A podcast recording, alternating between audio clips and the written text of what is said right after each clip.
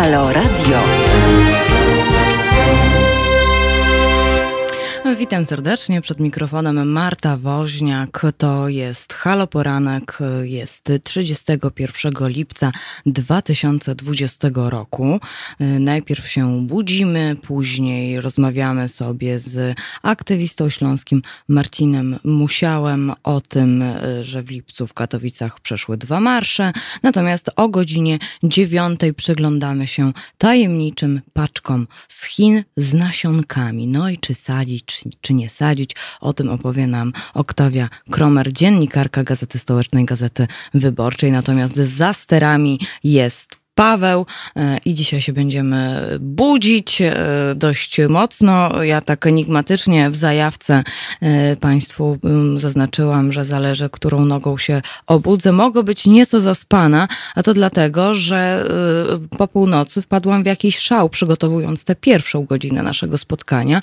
No i ja jestem generalnie obrażona i o tym, dlaczego jestem obrażona i co mnie obraża, to opowiem Państwu, no nieco później, bo są pewne obowiązki, które trzeba spełniać, to znaczy, no musi być kartka z kalendarza, powiedzonko ludowe, no i kto ma dzisiaj imieniny, no jakby tego nie przeskoczymy.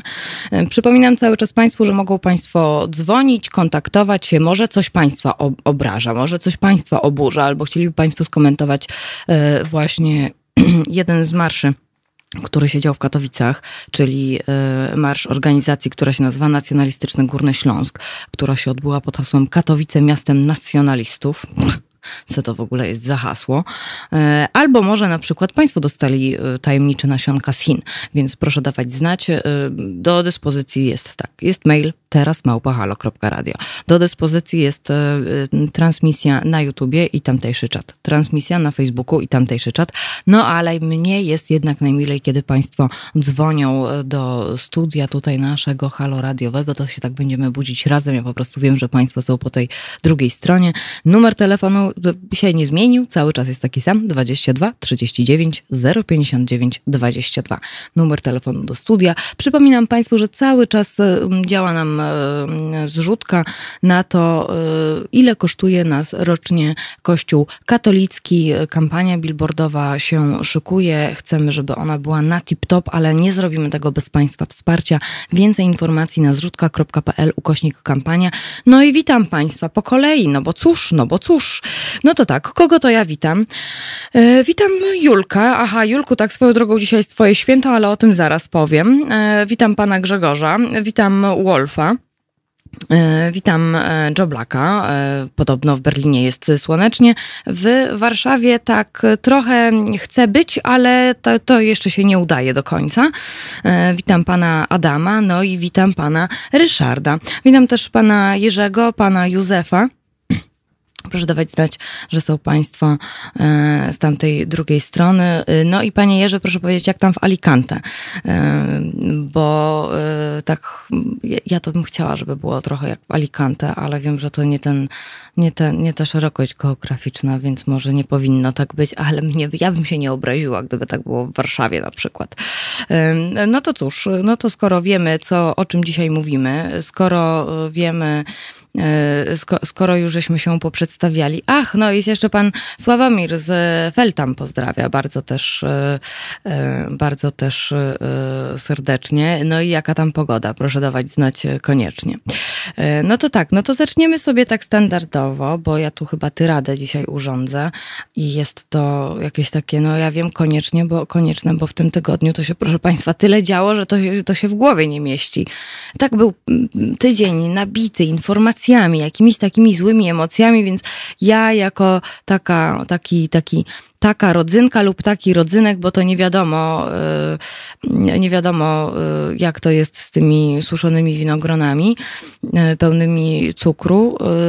To jestem taką kropką nad i dzisiaj, tak w ogóle w tygodniu, bo to ja to zawsze w piątek przecież przychodzę do Państwa jako i porankuję i budzę Państwa, bo wcześniej to zawsze mają Państwo mężczyzn, co to tymi swoimi niskimi głosami Państwa budzą, to ja jestem taka na sam koniec tygodnia. W każdym razie. W każdym razie, y, no to się dzisiaj trochę poobrażamy, więc co Państwa obraża, proszę dawać znać. Witam też Pana Dominika. E, witam też pana Dominika. No to dobra, no to hop, no to jedziemy najpierw z kartką z kalendarza. E, pan Jerzy dopowiada, że, e, że jest super i jest za super w Alicante. No, panie Jerzy, proszę mówić mi tak dalej, to co, co ja teraz zrobię, jak wyjdę stąd, wyjdę stąd po godzinie 10? No co ja, no co ja wtedy zrobię? No właśnie, to tak może, może nie, nie, proszę nie tak nie, nie reklamować za bardzo akurat, nie, nie reklamować tak akurat za bardzo tego Alicante. Witam też panią Irenę, witam panią Beatę e, i witam panią Halinę. Bardzo się cieszę, bardzo się cieszę, że również e, są kobiety na pokładzie, bo tak to zawsze panowie e, mają chyba tak więcej odwagi tutaj w tej naszej halo radiowej społeczności. Pan Adam wskazuje, że ja chyba dzisiaj zaspałam. No, no, no ja nie do końca jestem taka zaspana, ale no trochę jestem, bo to jednak tyradę przygotowywałam, więc możliwe, ale już zaraz mi się będzie ciśnienie podnosiło, więc y, tak wszystko. O. No i pan Kacper przeprasza za spóźnienie. Proszę nie przepraszać za spóźnienie. Super, że państwo, że pan, że pan już, że pan już yy, jeszcze z nami, że pan już jest z nami. O, się budzimy razem. No, no to skoro, no to skoro żeśmy się już przywitali, to skoro żeśmy się już przywitali, y, no to proszę Państwa, kto dzisiaj świętuje imieniny?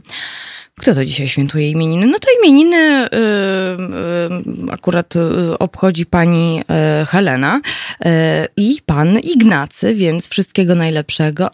Ale, ale to nie tylko te, mamy tych dwóch tutaj solenizantów, bo jeszcze no jest jedno takie całkiem niezłe imię również w dzisiejszej kartce z kalendarza. Jak ktoś się tak nazywa, to proszę koniecznie dawać znać.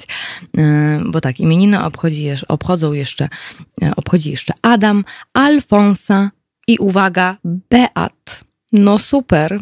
Beat, uciąć A i wychodzi Beat. Super. Yy, może bez tych super aż tak za dużo, bo Państwu tak zostanie w uszach i, i tyle. Naj, najgorzej, gdyby się teraz wszystko zacięło i tylko by było Beat super, Beat super, Beat super. Yy, no dobrze, jeszcze, jeszcze imieniny obchodzi Demokryt, Emilian, Ernesta, Fabia, Fabiusz, German, yy, Iga, Jan, Justyn i Lubomir. Więc tym takim top imionkiem na dzisiaj to jest jednak Beat. Jakie to mamy powiedzonko ludowe na dziś? Powiedzonko ludowe na dziś brzmi, jest takie dość długie. Jeśli upały w sianokosy i żniwa, to zima ostra i dokuczliwa, a jeżeli słota, to w zimie dużo błota. No to zobaczymy. Tutaj trzeba akurat, tutaj trzeba akurat zerknąć, jak będzie się rozwijać sytuacja za oknami. E, teraz to trudno, trudno powiedzieć. A i nie ma sensu tak wierzyć czasami tej prognozie pogody. Ja myślałam, że dzisiaj będzie chłodnawo. Okutałam się swetrami, sweterkami, jakimiś tam fatałaszkami. No i gorąc. No i gorąc. O, melduje się jeszcze pani Aleksandra, e, e, bo jestem kobietą pracującą. To tak jak ja, fantastycznie. E, miłego dnia, muszę przejść na nasłuch. Jeżeli państwo, ale to proszę, jak to trzeba wywołać. Jest też pani Barbara, super. No i pani Anna Maria. No to fajnie, to fajnie. Bardzo się cieszę, że są też panie po tej drugiej stronie. E, e, tutaj pani Aleksandra wskazała na nasłuch. Jeżeli państwo, jeżeli państwo na przykład e, są w biegu gdzieś, albo gdzieś jadą teraz, albo na przykład przygotowują sobie kanapki, albo kawę, albo co tam inkrze, na co mają teraz państwo ochotę, to proszę pamiętać, że można na przykład zorganizować sobie w telefonie aplikację haloradiową i tam będzie wszystko tak, jak być powinno. To znaczy, będzie mnie słychać, bo jesteśmy radiem z wizją, bo mogą mnie Państwo też podglądać, ale jednak cały czas jest to radio, radio obywatelskie i dzięki Państwu ono może funkcjonować i hulać. I ja cały czas zachęcam do tego, żeby Państwo podawali dalej, żeby Państwo mówili y, o Halo Radio, żeby Państwo y, przekazywali audycje i może ktoś na przykład, y, może po prostu będzie się tak nam sukcesywnie powiększać grono tych naszych halosłuchaczy, za co będziemy wdzięczni, bo naprawdę tylko dzięki Państwu możemy funkcjonować i niestety najgorsze jest to, i to też mnie obraża, że musimy my sami brać odpowiedzialność za to, żeby mieć media publiczne w Polsce. Ale do tego, co mnie tam obraża, to później, później. Witam też Pana Piotra. Witam też Pana Piotra. E, no to tak, zanim, zanim zrobimy sobie, zanim, zanim sobie zrobimy, e, zanim sobie zrobimy e, taki, no, że muzyki sobie posłuchamy, to ja jeszcze tylko Państwu powiem, to ja jeszcze tylko Państwu powiem, że dzisiaj jest, są, są, są nietypowe święta takie, że jest Dzień Administratora, który został, jest obchodzony od 2000 roku, no i to jest dla wszystkich tych, którzy się zajmują, którzy się mają takie funkcje, mm, nadzoru nad stronami internetowymi, nad sieciami lokalnymi, bazami danych, bazami danych czy, czy serwerów, ale również chodzi o takich administratorów, którzy czuwają nad tym, żeby na przykład na naszej halo radiowej grupie było tak dobrze i miło i w porządku. Więc Julku, wszystkiego, wszystkiego najlepszego. Mamy jeszcze jedno święto, Dzień Skarbowości, więc wszyscy urzędnicy, wszyscy inspektorzy, wszyscy naczelnicy i pracownicy izb i urzędów skarbowych e, oraz urzędów kontroli skarbowej również wszystkiego najlepszego. Natomiast e, już ktoś chce mówić dzień dobry razem ze mną. Halo, halo, z kim się słyszę? Dzień dobry, dzień dobry, tu znowu Katarzyna. Dzień ja dobry. w sprawie rodzynków. O! Ja w sprawie rodzynków. Za czasów mojego dzieciństwa była taka książka, która się nazywała Gramatyka na wesoło. Tam był taki wiersz. Pomarańcza i rodzynek to przysnaki, rzekł mój synek. Dobrze mówisz, więc mój synku, masz w nagrodę garść rodzynków. I chciałabym bardzo serdecznie pozdrowić Julka i podziękować mu za wczorajszą akcję e, Wodociągi Miejskie Radom i wszystkim, którzy wzięli udział. Bardzo wszystkim dziękuję. Mam nadzieję, że kratka ściekowa zostanie w Radomiu odetkana przez Wodociągi Miejskie i przestanie zalewać jedną z ulic Starego Miasta w Radomiu. Pięknie dziękuję, życzę miłego dnia. Do usłyszenia. Dziękuję Pani Katarzyno. Wszystkiego dobrego. Tutaj e, również do podziękowań i nagłaśniania przez Julkę sprawy mm, e, nieczynnej kratki e, również się dołączam. No i tak, pomarańcze i rodzynki, pomarańcze i rodzynki i wierszyk. Wierszyk, wierszyk. Wierszyki są super też, to takie. Ja w ogóle to powinnam zacząć mówić wierszyki, żeby sobie tak właśnie aparat gębowy, bo jak widzieliśmy w dzisiejszej kartce z kalendarza, w sensie w tym imienniku takim naszym, to tak nie do końca było, co tutaj sobie, czym rozgrzewać aparat gębowy, no bo jak była haralampia, no to żeśmy sobie rozgrzewali, prawda? To, to zdecydowanie. No dobra, no to jeszcze tylko Państwu powiem, że dzisiaj na Hawajach obchodzi się Dzień Flagi, natomiast y, Celtowie obchodziliby Wigilię i nie umiem tego przeczytać i proszę mnie tutaj nie wytykać palcami, jak ktoś umie, to proszę dzwonić 22 39 0 59 22 i powiedzieć jak się, jak się, jak się przeczyta. O, pan Ryszard na, nawołuje, żebym y, śpiewała. O, nie, panie Ryszardzie, to nie jest dobry pomysł, żebym śpiewała, zdecydowanie, zdecydowanie, nie? W każdym razie y, u Celtów byłaby dzisiaj Wigilia Ojej, Lugna Sad. Tak to się chyba czyta.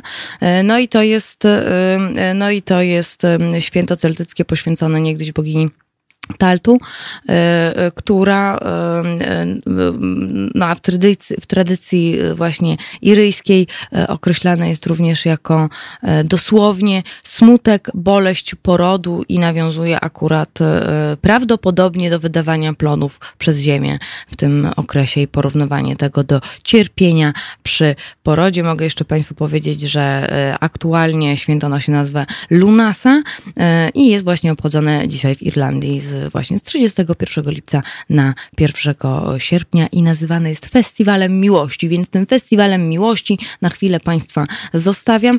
E, Pawle, powiedz, co to my teraz tutaj w uszach mamy? Silo Green. No to Silo Green i słyszymy się za moment. Słuchajcie powtórki programu.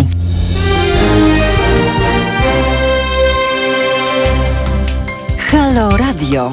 Pierwsze medium obywatelskie.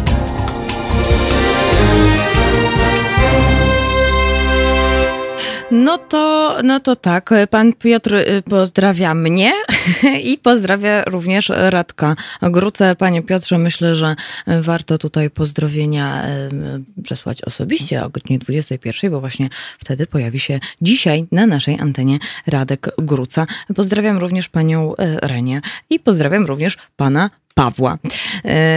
No dobrze, no dobrze, no to, no to co ja teraz mam Państwu powiedzieć? Y, aha, no tak. Co to się działo te ileś tam lat temu? Y, trochę się działo, nawet taka, taka, taka pękająca w szwach ta cała nasza kartka jest y, kalendarzowa. Zanim zrobię tyradę, oczywiście, zanim zrobię tyradę. No to tak, no to, no to jedziemy, no to hop.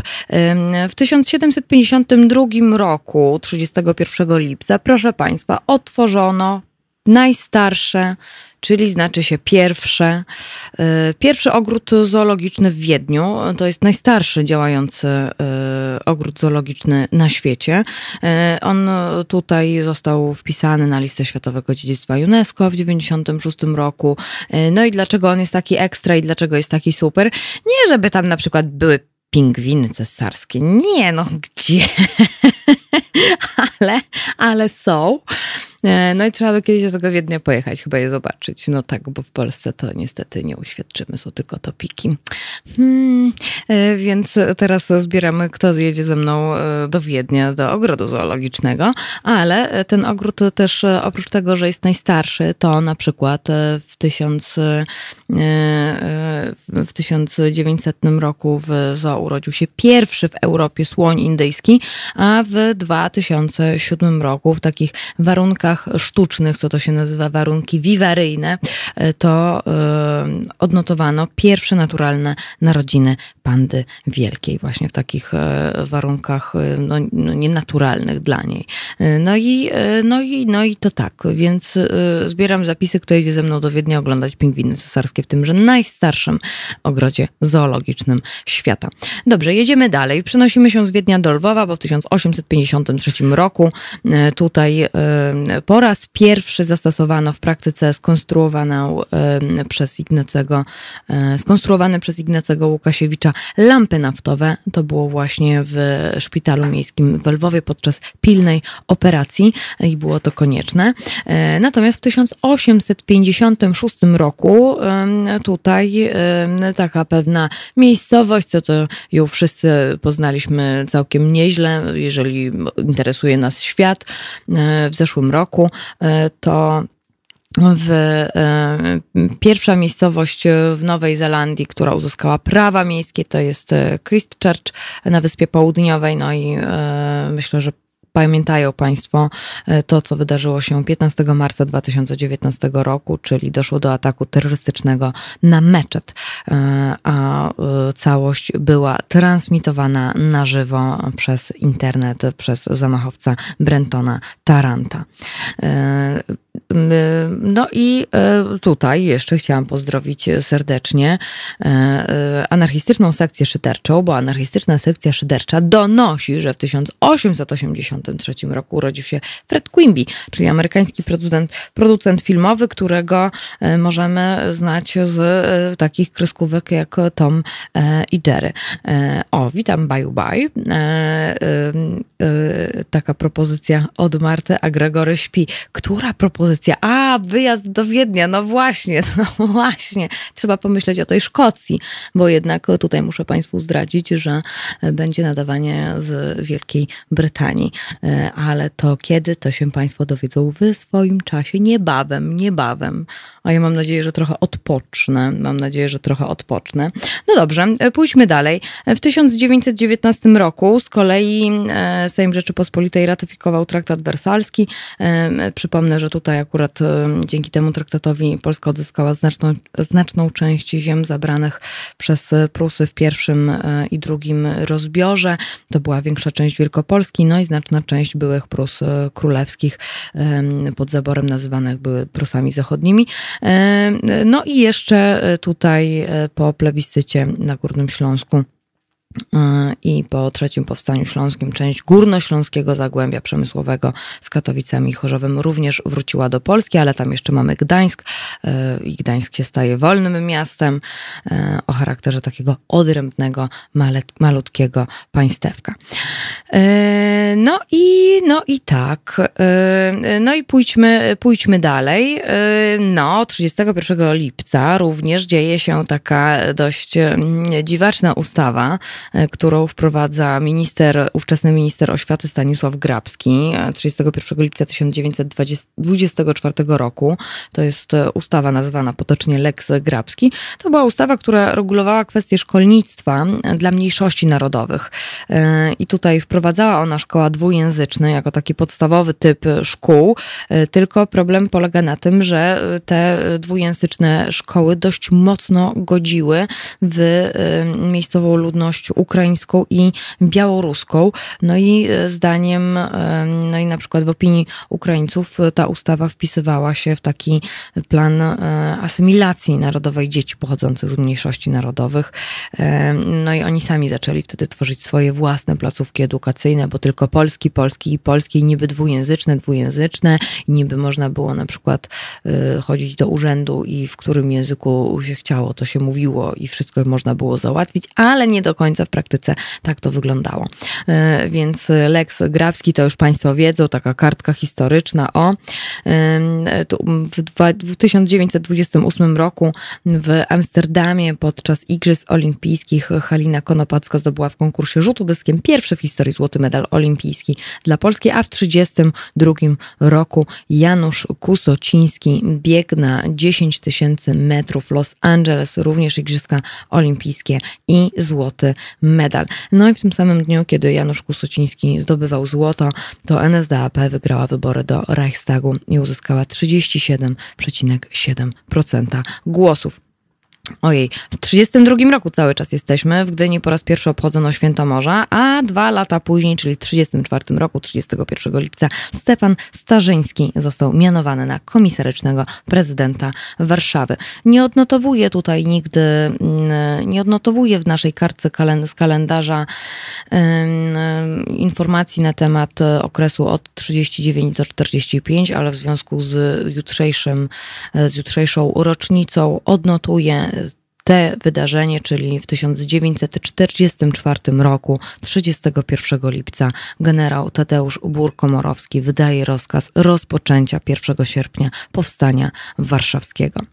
W 1944 roku również ginie, zostaje, zostaje prawdopodobnie w wyniku zestrzelenia e, samolotu przez niemiecki myśliwiec nad Morzem Śródziemnym prozaik, poeta e, i francuski lotnik Antoine de Saint-Exupéry, więc e, tutaj myślę, że lektura na dziś i do przypomnienia sobie Mały Książę e, czy Oskar i Pani Róża. W 1948 roku z kolei otwarto port lotniczy Nowy Jork. Proszę bardzo, Pawle, widzisz? Widzisz? No, ty tak sobie tutaj latasz, śmigasz, fru, fru robisz i e, czy śmigałeś, więc e, taka ciekawostka dla ciebie akurat z samego rana. E, ale anarchistyczna sekcja szydercza również donosi, że w 1953 roku e, w, w Zakopanem e, zmarł twórca przygód szatana, Spacanowa, Koziołka, e, ale też akurat z bratem księżyc, pisarz, felietonista, krytyk teatralny, czyli Kornel Makuszyński. W 1959 roku e, otwarto most gdański w Warszawie, ale również e, minister handlu wewnętrznego e, zdecyduje, decyduje, że poniedziałek jest dniem bezmięsnym. Najpierw to był poniedziałek, później to była środa, bo w żadnym zakładzie gastronomicznym, w żadnym sklepie mięsnym, nawet nie bo, tylko po prostu nie można było kupić wtedy mięsa. Czyli to były najpierw poniedziałki jako dzień bezmięsny, a później środy. E, w 1959 roku, również 31 lipca, została założona baskijska separatystyczna organizacja, czyli ETA. E, no i jeszcze anarchistyczna sekcja szydercza donosi, że w 1967 roku na Brackiej Cichosza, bo w Krakowie rodzi się Grzegorz Turnał. E, także wszystkiego najlepszego dla tutaj kompozytora, poety, wykonawcy poezji śpiewanej. Natomiast w 69, ro, w 69 roku i wydaje mi się, że to tak trochę dość późno, e, tutaj e, papież, e, jest sobie wtedy funkcjonuje papież Paweł VI, no i on jako pierwszy papież w ogóle jedzie i przybywa na kontynent afrykański, co jest dość zaskakującą informacją, że dopiero w 1969 roku. Najpierwsza no wizyta odbywa się akurat w Ugandzie. Przenosimy się teraz do kosmosu, proszę Państwa, bo w 71 roku z kolei w ramach misji Apollo 15 David Scott i James Irwin odbywają pierwszy z trzech spacerów po powierzchni Księżyca. E, no i tam jest, to jest właściwie taka czwarta misja, podczas której astronauci wylądowali e, na powierzchni Księżyca. E, no i w czasie tejże wyprawy Apollo 15 to zbierają 77 kilogramów próbek gruntu księżycowego. Są też ciekawostki takie, że to jest pierwsza taka misja księżycowa, po której astronauci nie przechodzili kwarantanny, ale też na przykład szkolili się właśnie, żeby tam sobie pochodzić, pozbierać różne materiały i niemateriały, to na przykład jechali e, do wulkanicznych obszarów Islandii, e, by szkolili się również w Wielkim Kanionie, e, w górach w Nowym Meksyku, albo po prostu po kraterach na Hawajach, po to, żeby sobie tak zrobić taki jeden do jednego na Księżycu. No cóż.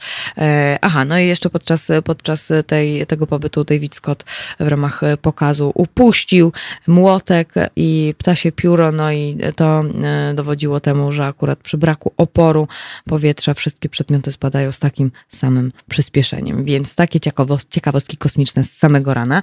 E, już, już nam się kończy kartka z kalendarza. Proszę Państwa, zaraz będzie tyrada. Anarchistyczna sekcja szydercza donosi jeszcze, że w 1981 roku roku Sejm uchwalił ustawę o kontroli publikacji i widowisk. E, no i nie znaczy, że cenzura była od 1981 roku. Cenzura w Polsce e, ludowej trwała od 44 do 90 i niektórzy mogą twierdzić, że obecnie też jest cenzura tak, donosi anarchistyczna sekcja szydercza, za co bardzo dziękuję za tę karteczkę z kalendarza, akurat przygotowaną, e, tak nie wiem czy pode mnie, ale to akurat zawsze bardzo miło.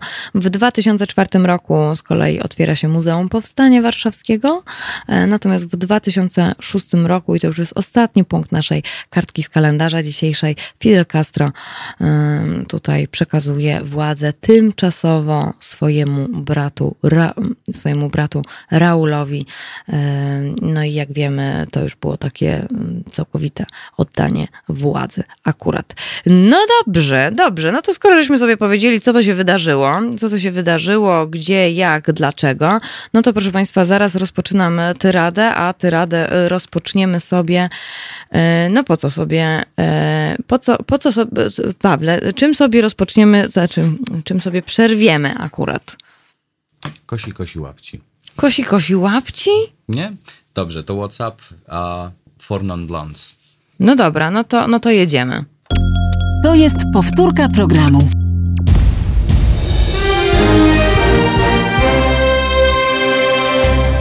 Halo Radio. Gadamy i trochę gramy.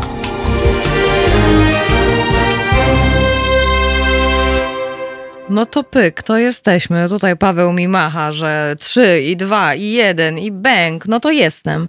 To jestem. Przypominam Państwu, e, a propos tutaj jeszcze pozdrowień dla Radka Grucy, że e, dzisiejszy rozkład jazdy jest rozszerzony, ale to Państwo wiedzą, bo od 20 lipca nam się trochę ramówka poszerzyła, e, a ramówka na dzisiaj na piątek wygląda tak, że ja jestem z Państwem do godziny 9.45, o godzinie 10 wjeżdża głos szczerej słowiańskiej szydery, czyli Wojtek Krzyżaniak. O godzinie 13 jest zastępstwo, bo e, akurat Marek Czyszy nie, może akurat poprowadzić programu, ale proszę Państwa, bez obaw, będą Państwo w dobrych rękach, bo o godzinie 13 Jarosław Szczepański e, się tutaj Państwem zaopiekuje. O godzinie 15 Halo Aktualności z Kornelem Wawrzyniakiem, o godzinie 17 Beata Kawka, o godzinie 19 Kuba Wątłe, a o godzinie 21 Radio Radosław Gruca. Więc taki jest rozkład jazdy na dziś. No i myślę sobie, że co, no to chyba tyrada, no nie? No to, no to tyrada bierze się z tego, że ja dono, dono, dono, donosi się, donosi się, że niejaka Barbara Kurdej-Szatan, że jest w ogóle jakiś wielki hejt na Barbarę Kurdej-Szatan, bo wrzuciła jakieś zdjęcie. Barbara Kurdej-Szatan to jest aktorka. Państwo na pewno ją kojarzą, a jeśli nie, no to można sobie zerknąć, jak, jak Barbara Kurdej-Szatan wygląda tam w wyszukiwarce. Barbara Kurdej-Szatan wrzuciła takie zdjęcie na Instagrama, gdzie całą twarz ma w tęczy. No i y, podobno jakaś fala hejtu, bo Barbara Kurdej-Szatan mówi o tym, że y, bo, bo Barbara Kurdej-Szatan y, wspiera coś, co się w Polsce nie podoba, czyli, czyli no tęcze, no, no wielkie mi rzeczy. No i, no i co? No i co się dzieje? No i Barbara Kurdej-Szatan, ja sobie zerkam, no sprawdzam z zainteresowaniem, żeby zobaczyć, no jaki to ten hejt, jaki to ten hejt. No i proszę Państwa, no to takie, taka strasznie rozdmuchana historia, bo ja wchodzę sobie na tego Instagrama, sprawdzam to zdjęcie. Faktycznie Barbara Kurdej-Szatan jak malowana, z namalowaną tęczą przez swoją ośmioletnią córkę. E, no i takie spoko zdjęcie no sobie zrobiła, wrzuciła, no i o co tyle, o co tyle awantury. E, no ale awantura jest, bo podobnoż e, niektórzy tutaj wypominają, że tutaj niektórzy wypominają, że Barbara Kurdej-Szatan, y, że Barbara Kurdej-Szatan to ona y, akurat, ona nie lubi Polski, woli LGBT. Taki był komentarz. Albo szkoda, że nie biało-czerwona. No, z tego co mi wiadomo, tęcza jest zawsze kolorowa i jest w kilku kolorach, a nie jest biało-czerwona. No, nie rozumiem w ogóle tej retoryki dziwacznej. E, no a ktoś inny komentuje, ach, ta nadmierna poprawność polityczna. No i takie tam komentarze, no nic wielkiego się nie dzieje, jak się wejdzie na to zdjęcie, to w ogóle bardzo dużo miłości, bardzo dużo emoji tęczowych, no i w ogóle jest miło i sympatycznie i tak dalej, i tak dalej. Ale y, y, tutaj nawet są odniesienia, że Bóg stworzył piękną tęczę y, i nie zmieniajmy, aha, o, Bóg stworzył piękną tęczę i nie zmieniajmy jej wartości, piękna, kolor kolorowa Basia. Basia. E, e, Basiu, szkoda, że tak wielu ludzi tego nie potrafi zrozumieć i zamiast szanować się za to, jakimi jesteśmy ludźmi, nienawidzimy się za to, kogo kochamy.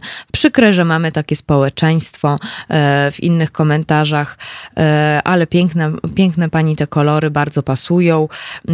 Później jeszcze ktoś skomentował tak przewrotne, taki ładny szatan, nawiązując do nazwiska inni, że no, że super jest tęcza i że w ogóle ekstra, a że jej córka to ma talent, bo faktycznie ta tęcza jest taka dość imponująca, jest naprawdę na całej twarzy. No i są też takie dwie chmurki na policzkach.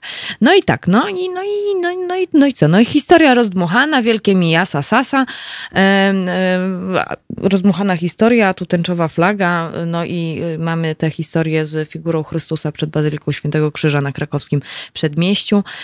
No i, no i tęczowa flaga przyczepiona do tejże figury, no obraża. Obraża. No i ja się zastanawiam, że co obraża, że no kogo obraża, że czerwony, pomarańczowy, żółty, zielony, niebieski i fiolet to są jakby kolory obrażające. E, no oczywiście może mogę tutaj mówić teraz tak e, przewrotnie, e, no ale no co obraża, bo na przykład mnie obraża mówienie na mnie gorszy sort to mnie obraża na przykład. Mówienie na mnie ukryta opcja niemiecka, to mnie obraża. Dla tych z Państwa, którzy y, nie wiedzą, y, jestem ślązaczką y, i nazywa się mnie, nazywa się mnie ukrytą opcją niemiecką, co jest, co jest, co jest, co nikt, i nikt z tym nic nie robi z polityków. Prawie prawie. Obraża mnie, jak ktoś nakłada mi takie kajdany, co to się nazywają, niby projektem ustawy i Sejmie trzeba debatować, czy ja mam rodzić, czy ja nie mam rodzić, czy mnie mogą bić, czy mnie nie mogą bić, e, czy moje dziecko może chodzić na polowania, czy nie może chodzić na polowania, gdzie to powinno być oczywiste e, i cały czas powtórzę, uprawiając dziennikarstwo publicystyczne teraz i wyrażając swoją opinię, że każdy zdroworozsądkowy człowiek, co już wspomniałam e, tydzień albo dwa tygodnie temu, każdy zdroworozsądkowy człowiek wie, że polowanie to nie jest miejsce dla dzieci. Obraża mnie, że w tym kraju rząd nic nie robi, na przykład ze smogiem, z suszą, że, że się migają po prostu od odpowiedzialności za to, za przyszłe pokolenia, które będą tutaj funkcjonować i, e, i, i działać.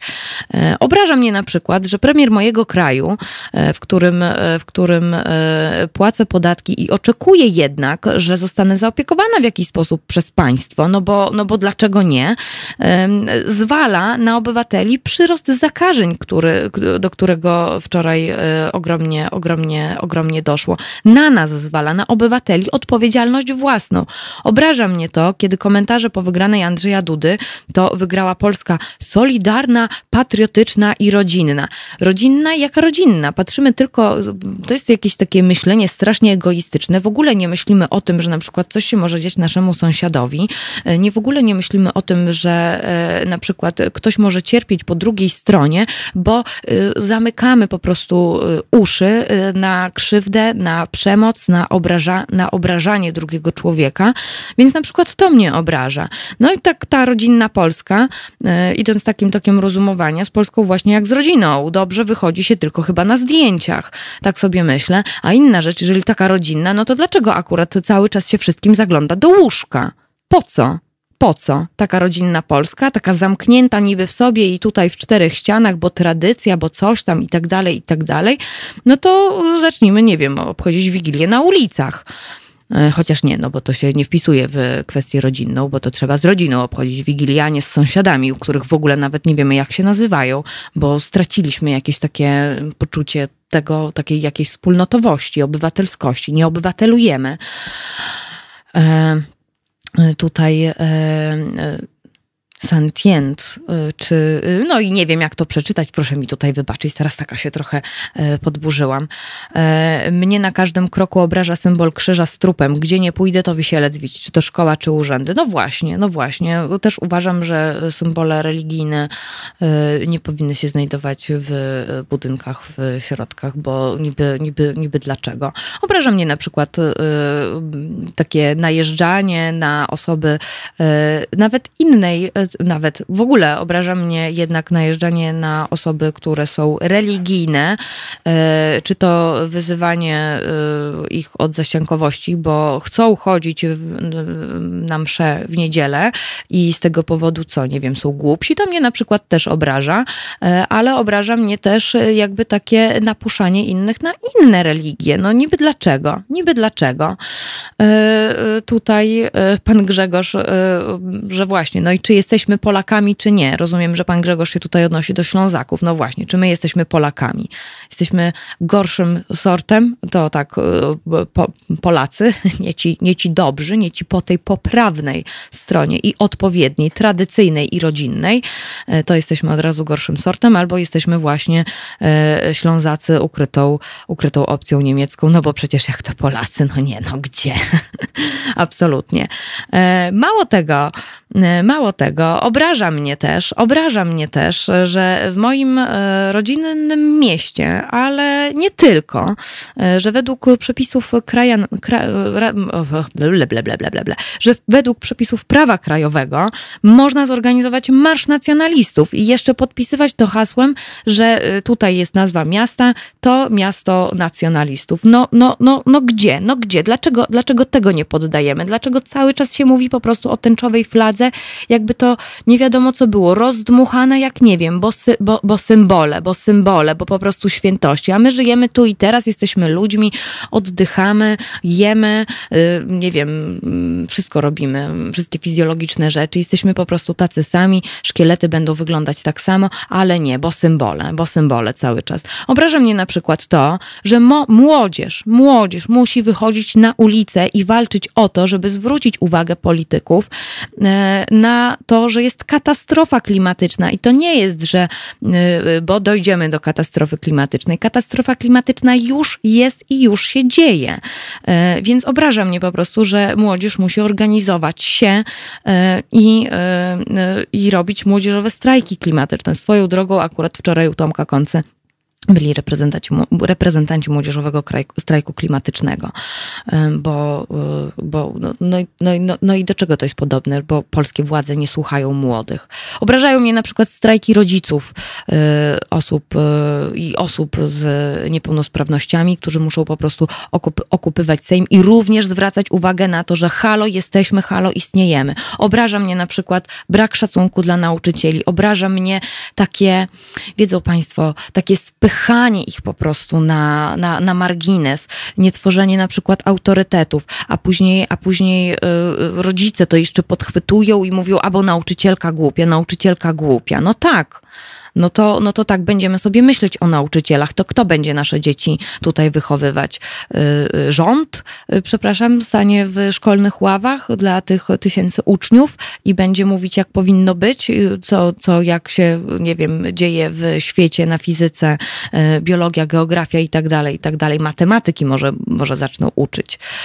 Albo może na przykład literatury, to może w końcu byśmy mieli podwyższone czytelnictwo. Właśnie, oburza mnie i, o, przepraszam, obraża mnie, że nikt nie robi nic z tym w Polsce, żeby, e, żeby się czytało książki jednak. Proszę Państwa, nie, ma, e, nie mamy promocji czytelnictwa, bo ile? To jest 39% Polaków przeczytało jedną książkę, jedną, jedną książkę, 39% Polaków. To my się tutaj tak pod, pod, robimy takie podśmiechujki, że, e, że co, że no to ja nadrabiam za innych, ja nadrabiam za innych, no i tak nadrabiamy, że cały czas jest 30 39% i to jest cały czas jedna książka. Tutaj niestety Biblioteka Narodowa wskazuje, że y, cały czas ten poziom się jest jakiś taki, taki, jakiś taki sposób, y, w jakiś taki sposób y, cały czas ten sam. No a później przychodzi sobie taki minister kultury, który mówi, że próbowałem przeczytać książki Olgi Tokarczuk i nigdy nie dokończyłem. No to brawo, panie. Ministrze, ministrze, tak, Olga Tokarczuk, jeszcze tutaj podkopywanie. Y, y, Nobel, jedno z najwyższych po prostu, y, jak, jeżeli nie najwyższa po prostu nagroda w takim świecie na arenie międzynarodowej i minister kultury się przyznaje po prostu do tego. No, dyplomacja siada, naprawdę, dyplomacja siada. Jak tak w ogóle można, że, że nie, nie udało mu się dokończyć, bo co? Bo co? No właśnie. E, obraża mnie na przykład też to, że obrażają mnie wszystkie możliwe demonstracje, które się dzieją pod Sejmem, pod Pałacem Prezydenckim, pod Sądem Najwyższym. Obraża mnie na przykład to, że daje się jakieś grosze na polską naukę, na rozwój sportu, a później się biadoli, że tutaj nasi naukowcy wyjeżdżają za granicą, albo się jeszcze chwali, że tutaj zespoły naszych polskich naukowców y, badają koronawirusa. Gdzie badają? W Stanach Zjednoczonych, w Chinach. Jakby, a dlaczego nie w Polsce? Dlaczego nie w Polsce? Obraża mnie na przykład też to, że minister zdrowia przyklepuje zakup za ponad 5 milionów złotych, ponad 100 tysięcy, 100 tysięcy maseczek, które jak się później okazuje po, po badaniach nie spełniają norm w ogóle, e, e, które miałyby chronić przed wirusami, a pośrednikiem takiej transakcji jest jakiś pan od narciarstwa, który jest znajomym ministra Szumowskiego, a później jeszcze e, minister idzie i mówi, że śledztwo nie jest publiczną sprawą. To znaczy dla kogo te maseczki? Dla bliskich kupował te 100 tysięcy maseczek? Bo no, ja tego nie rozumiem. Obraża mnie na przykład też to, że podczas uroczystości państwowych z okazji rocznicy katastrofy smoleńskiej na samym środku z kwiatami. Lezie je, je, Aż chciałam powiedzieć Jezus, proszę Państwa, proszę pamiętać, ale to powie Wojtek Krzyżaniak, że Jezus nie zmartwychwstał. Y, w każdym razie, uroczystości, katastrofa smoleńska, bardzo ważny dzień, 10 kwietnia 2010 roku, są uroczystości i tutaj prezes partii leci z kwiatami na samym środeczku, a premier po prostu gdzieś z boku. No to, no to to mnie na przykład obraża. To mnie obraża. Więc jak kogoś flaga obraża, no to może lepiej by było, gdybyśmy wszyscy w, tej takiej swojej krótkowzroczności yy, i cały czas patrzeniu na symbole, symbole, symbole, a nie na to, że jesteśmy ludźmi i nie na to, żebyśmy patrzyli po prostu na drugiego człowieka, żebyśmy mieli w sobie jakąś taką, jakiejś takiej więcej empatii i, i w ogóle jakiegoś takiej, takiej miłości, po prostu miłości, proszę Państwa, w, yy, w sercach i, i w rozumie, no to może lepiej, żebyśmy zostali po prostu daltonistami, to nikogo nic nie będzie obrażać. No i jeszcze tam jakieś inne aberracje w głowie i w oczach powinny być, bo tu, bo symbole też mają kształty. Także e, może nie będzie żadnych kłopotów z kolorami, jeżeli byśmy zostali akurat daltonistami. No i, no i tak, i tak to jest moja tyrada na dzisiaj, a jeszcze tylko Państwu przypomnę, e, akurat na antenie TPM24 wypowiadała się z Polskiego Towarzystwa Wirusologicznego profesor Agnieszka Szuster-Ciesielska, która cały czas podkreśla, że wirus nie zna granic klimatu ani wysokiej czy niskiej temperatury. No i mamy to, co mamy, ale to jest przecież wina Polaków, tak, że sobie tutaj e, trochę pofolgowali, bo, e, bo minister mówi, e, minister, premier Rady Ministrów mówi, że no trochę nam się obluzowało. No tak, no oczywiście, no to jest wina Polaków, no bo kogo innego. To mnie obraża, to mnie obraża, a nie tęcza, a nie flaga w kolorach ładnych, e, pięknych, czerwonym, pomarańczowym, żółtym, zielonym, niebieskim i fioletowym. Proszę Państwa, to jest e, e moja tyrada. E, no i cóż, na zegarach 7.58 nie wiem, czy się Państwo ze mną zgadzają, tak się trochę tutaj popłynęłam, e, chyba, ale może i nie za bardzo. W każdym razie, proszę Państwa, obrażajmy się na to, co jest do obrażania się, a nie jakieś wyimaginowane nie wiadomo co, e, bo komuś się tak e, podoba. I uważajmy i dbajmy nie tylko o siebie, ale też o innych i patrzmy na na ich krzywdę i alarmujmy. Nie zamykajmy się tylko w czterech ścianach.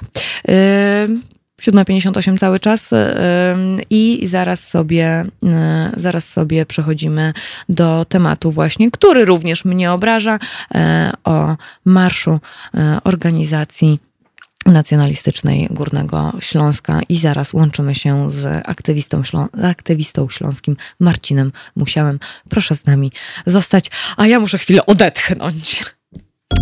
Słuchajcie, powtórki programu. Halo Radio.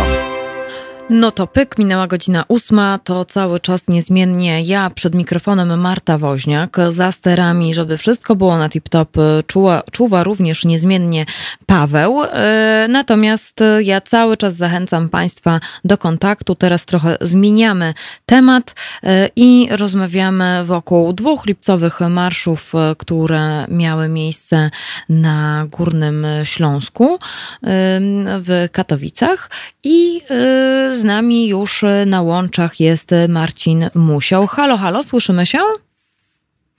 Rodwos witum, ja, słyszymy się. Ach, miód na moje uszy, miód na moje uszy. Marcin Musiał, śląski aktywista, ale też literaturoznawca, bloger, autor projektu ustawy o śląskim języku regionalnym i współautor książki Kiedy umrze śląska gotka. E, proszę Państwa, jeżeli ma, mają Państwo jakieś pytania albo refleksje, proszę dawać koniecznie znać w komentarzach. Do dyspozycji dwie transmisje. Jedna jest na Facebooku, druga jest na YouTubie. Mogą Państwo tam pisać komentarze, mogą Państwo też napisać maila teraz małpa halo.radio albo mogą również Państwo zadzwonić. 22 to jest kierunkowy do Warszawy, 39 059 22. Bardzo, e, bardzo czekam, czekam, czekamy e, z Marcinem Musiałem na Państwa refleksję, e, bo tutaj wydaje mi się Śląsk bardzo w cenie, ale jeżeli ktoś spoza Śląska chciałby skomentować również sprawę, to zachęcamy, zachęcamy do kontaktu.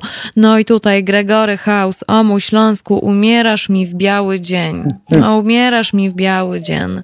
dzień. E, tak, e, bardzo przejmująca, bardzo przejmująca jest to pieśń. Odsyłam Państwa, żeby sobie Państwo posłuchali.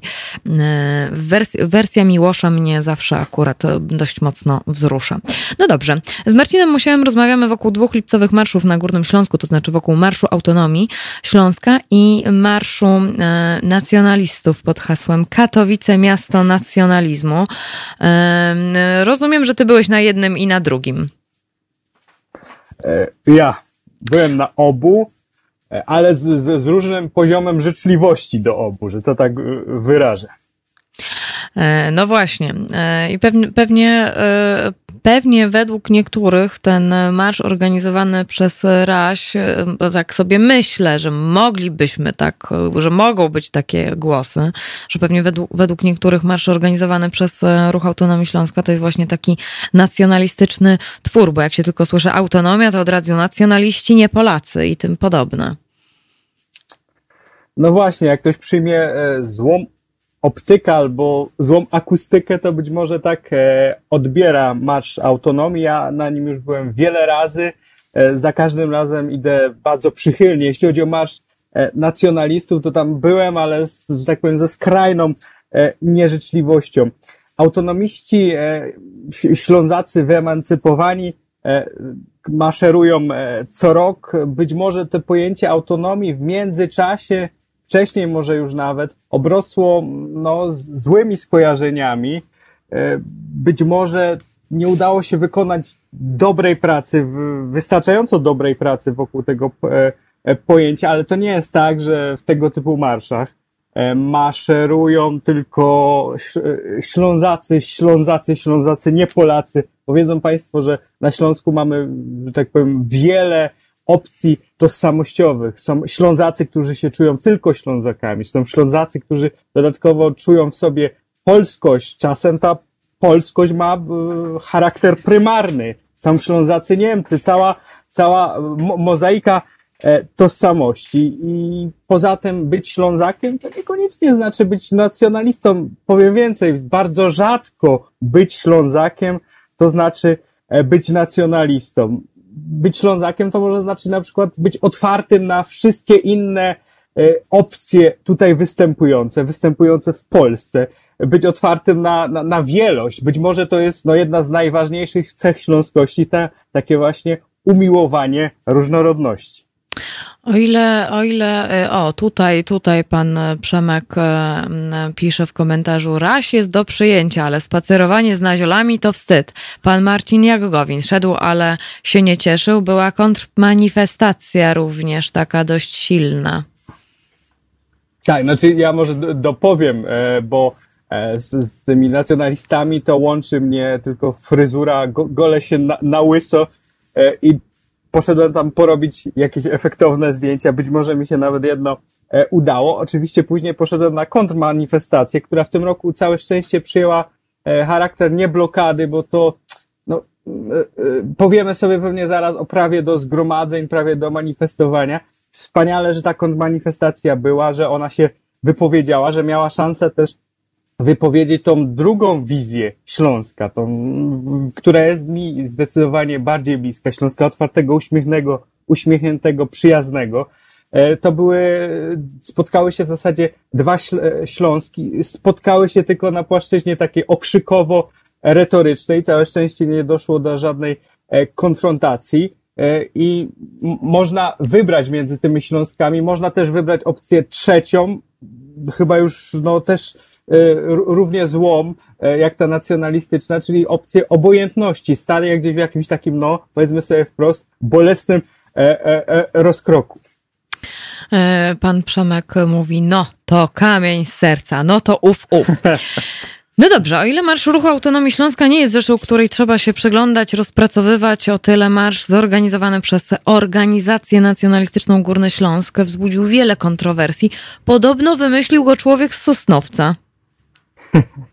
No tak, to jest taki, taki e, za, zabawny fakt, który też właśnie podchwyciły tutaj.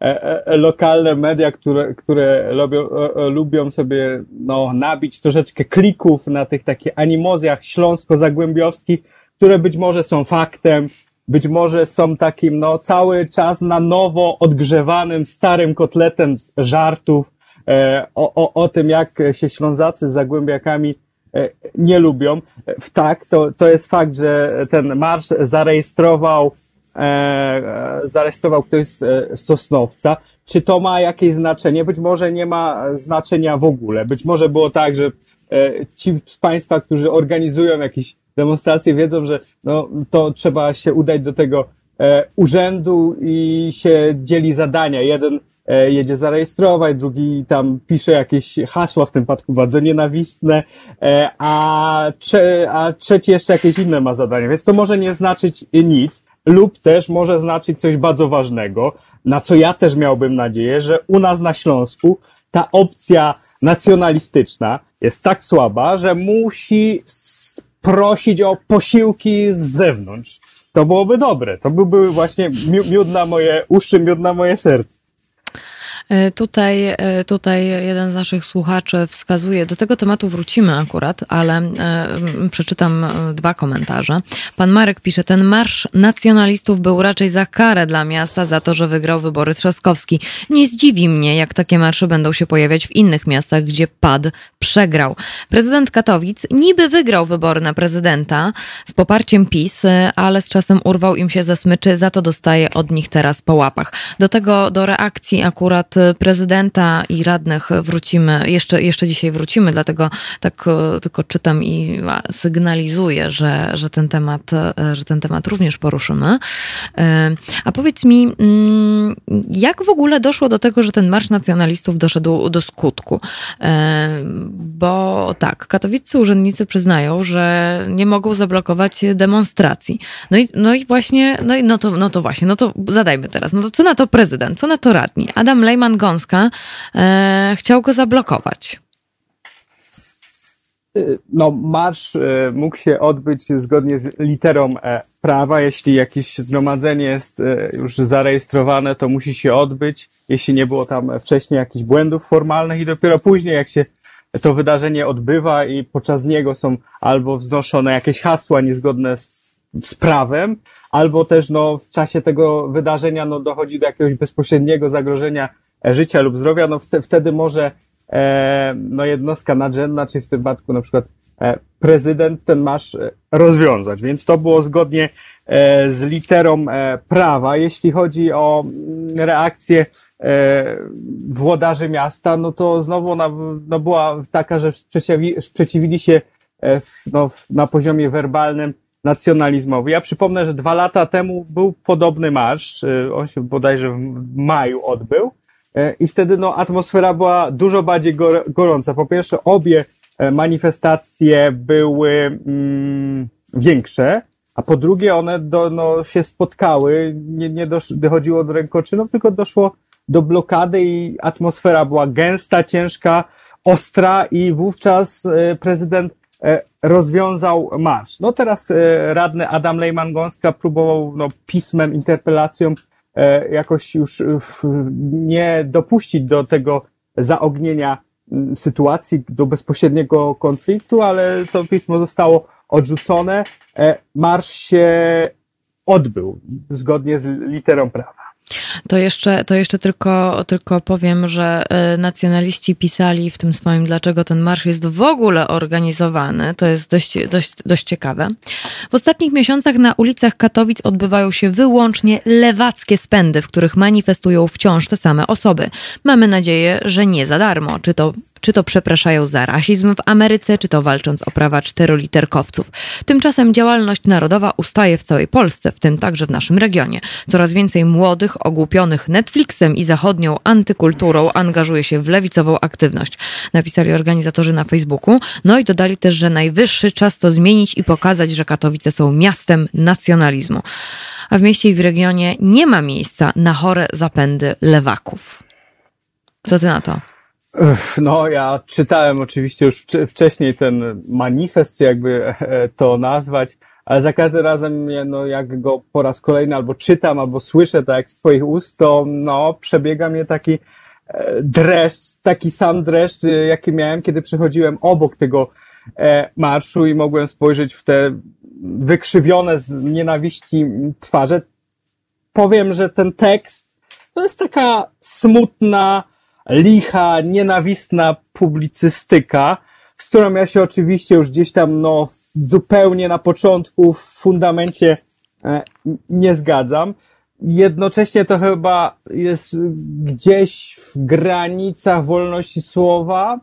Jednocześnie, już ze wszystkiego jest najsmutniejsze, to są mniej więcej takie same słowa lub ich zamienniki, których używają przedstawiciele partii rządzącej.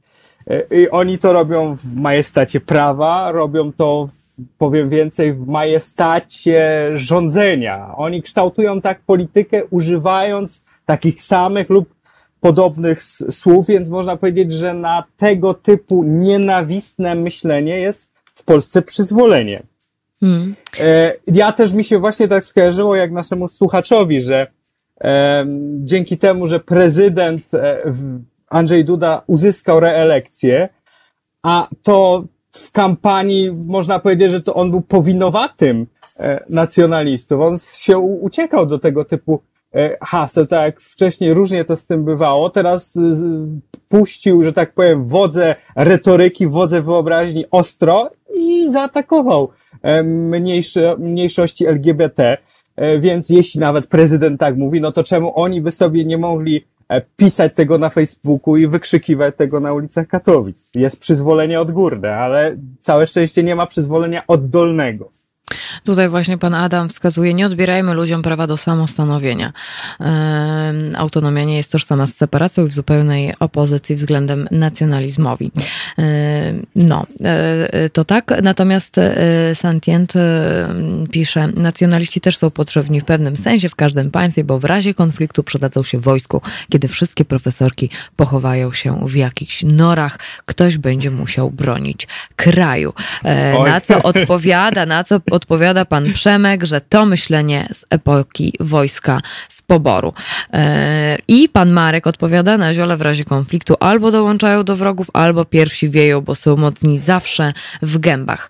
E, Tak to, tak to wygląda. E, Ja tutaj tylko jeszcze powiem, że a propos tego marszu, to z okrzyków wynikało, jak tutaj pozna, po, po, pozbierały właśnie lokalne media, że tak, że wrogiem jest PO, że wrogiem jest PiS, że wrogiem jest Unia Europejska, Izrael, marksiści na uczelniach i zboczeńcy, którzy mają odczepić się od szkół.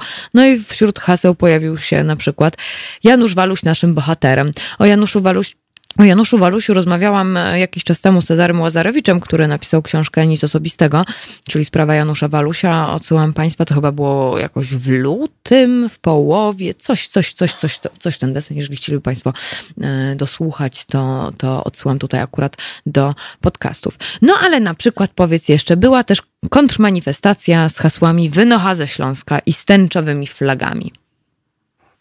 Tak, jeszcze się tylko o, o, odniosę do tych haseł. One też, y, jak na przykład kwestia Janusza Walusia, one dostały taką odgórną legitymizację. Chyba tak, z, nie wiem, z, z miesiąc temu Kazik Staszewski e, mówił o tym, że Walusia, czyli mordercę e, politycznego, należy e, ułaskawić. Więc te hasła się gdzieś pojawiają, zawsze mrożą e, krew e, w moich żyłach. Ca, całe szczęście tą krew e, i moje serce e, rozgrzewają te osoby, które jednak się angażują po tej drugiej stronie, po tej stronie antyfaszystowskiej, po tej e, e, stronie, że tak powiem, pro-wolnościowej, bo przecież nacjonalizm i jego pochodne typu faszyzm, one zawsze e, dążą do tego, żeby ludziom wolność odebrać. Była, tak jak powiedziałaś, ta manifestacja, ja w niej e, wziąłem udział razem z, nie wiem, z 200, 300 osobami, zabrałem e, też tam głos wspaniale, że ona była, bo ona pokazała, że ten Śląsk ma, ma dwa serca. Te nacjonalistyczne jest e, małe, one musi dopompopywać sobie krew gdzieś, tak jak powiedziałaś, zagłębia. Za to te e, otwarte, śląskie serce jest większe i nie potrzebuje jakichś właśnie no, posiłków e, z zewnątrz. Ta manifestacja mm, odbyła się gdzieś obok tamtego e, marszu, zebrała kilkaset osób. Zebrała te osoby pod różnymi flagami, bo widziałem tam flagę polską, widziałem tam flagę śląską, flagę Unii Europejskiej, flagę e, tęczową, chyba wszystkie, plus flagi partyjne jeszcze. Było dużo tych flag, ale było, były te osoby złączone jedną ideą, właśnie otwartego Śląska, który się w sposób aktywny e, przeciwstawia e, takim no, zapędom do nacjonalistycznego myślenia. Było bardzo dużo e, młodych osób. Jeszcze do niedawna się mówiło, że młodzi jak, no, no, są najbardziej podatną e, grupą na ten, e, na nacjonalistyczne hasła, a tu się e, wyniki ostatnich wyborów pokazały, że jednak no, młodzi e, kierują się i sercem, i rozumem i biorą udział e, że w ty, w, raczej w tego typu, jak to by powiedzieli nacjonalistyczni e, ideologowie e, lewackich spędach. I ja też byłem na tym e, e, w cudzysłowie spędzie e, i y, pokazaliśmy, wykrzyczeliśmy tam swoją wizję Śląska, który jest inkluzywny, czyli on przyjmuje osoby po prostu te, które chcą być w wspólnocie i jest jak najdalej od tego, żeby kogokolwiek, na jakiejkolwiek zasadzie wykluczać. Śląsk otwarty to jest właśnie ten Śląsk, który mi się marzy. No a Śląsk Otwarty nie powinien też przyjmować właśnie nacjonalistów?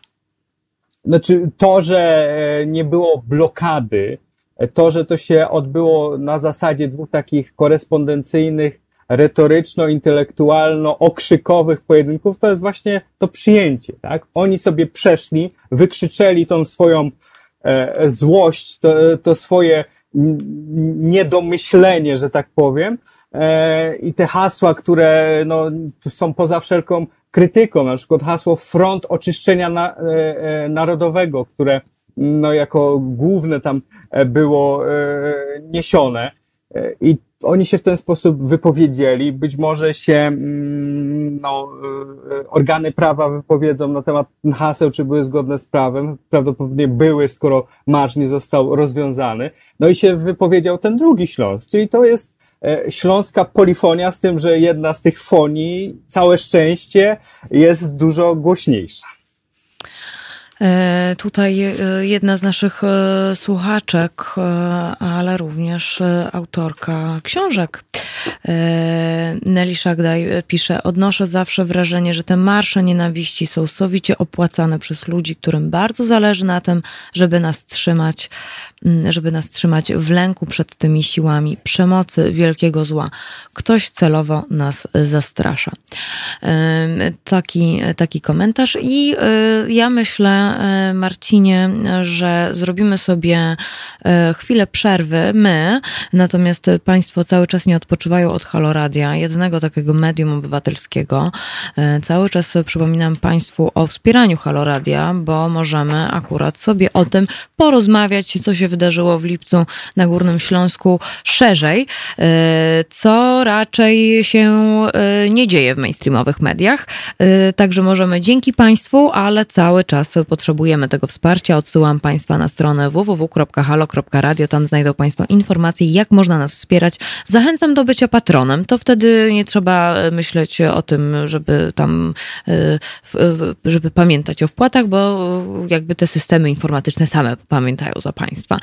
Więc e, zachęcam do i zachęcam również do podawania dalej naszej rozmowy. Natomiast e, już teraz w naszych uszach, e, mm, już teraz w naszych uszach Macy Green i słyszymy się za chwilę. Słuchajcie powtórki programu.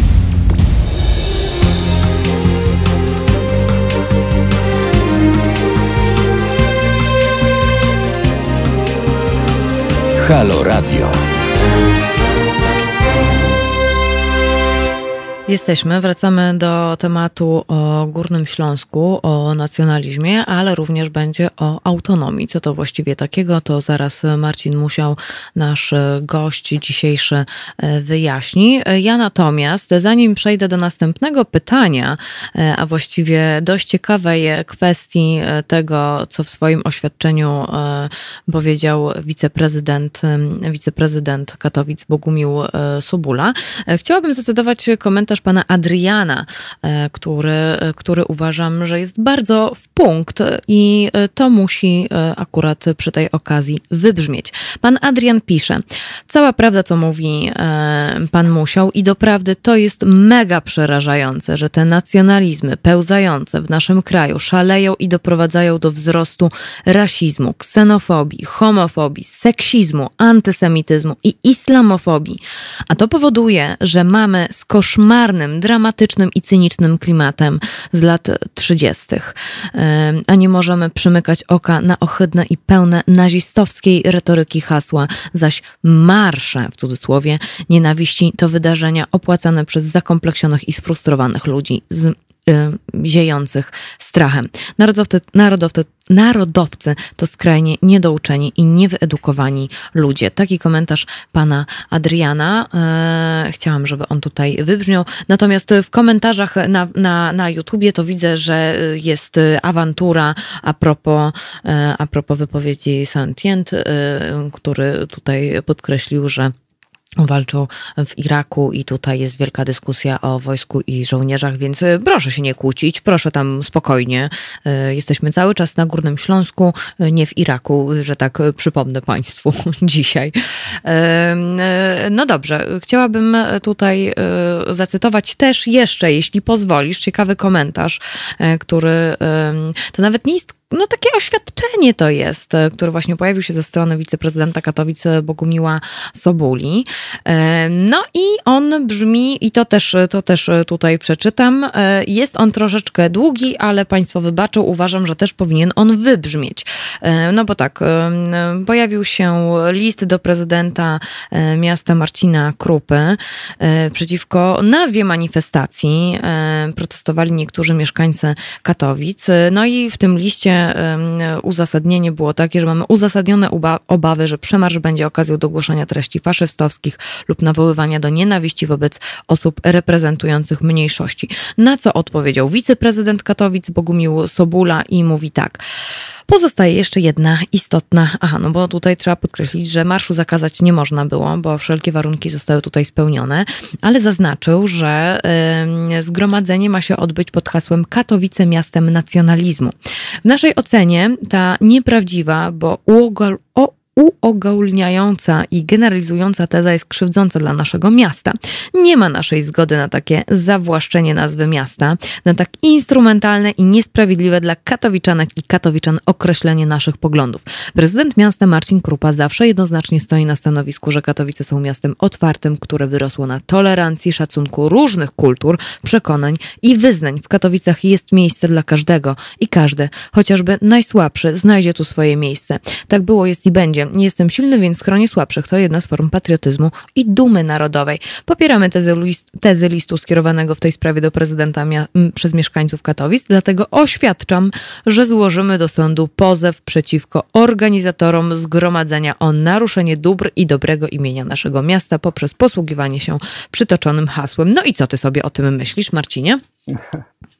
E, no jak słucham tych e, słów e, pana wiceprezydenta, to oczywiście rośnie mi serce, bo się z nim zgadzam, a później się tak zastanawiam, że no tak co dwa lata mniej więcej słyszę tego typu słowa, a w międzyczasie za tymi słowami nie do końca idą czyny. Ja się wtedy no właśnie zastanawiam, czy tego typu reakcje no nie są jednak zbyt doraźne. No na, na pewno są e, zbyt doraźne. Zresztą muszę Państwu powiedzieć, że ostatnio jakoś w Katowicach e, zapanowała moda na pozwy i ja teraz też się tak zastanawiam, czy przy, przypadkiem ja nie zasłużę na pozew. Oczywiście nie, oczywiście wyolbrzymiam, ale Drodzy Państwo, parę miesięcy temu w jednym z programów publicystycznych telewizji polskiej został przedstawiony temat katowickiego E, stadionu, który prawdopodobnie by był jednym z najdroższych we wszechświecie.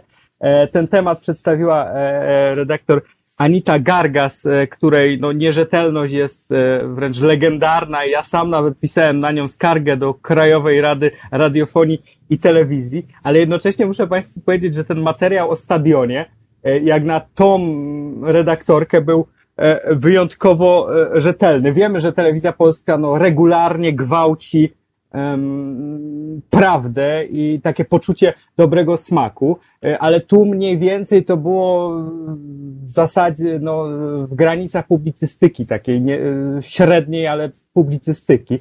No i miasto też podało panią, panią Gargas do sądu i teraz podaje nacjonalistów, być może dobrze, ale ja jednak bym wymagał jakichś takich konkretnych e, działań.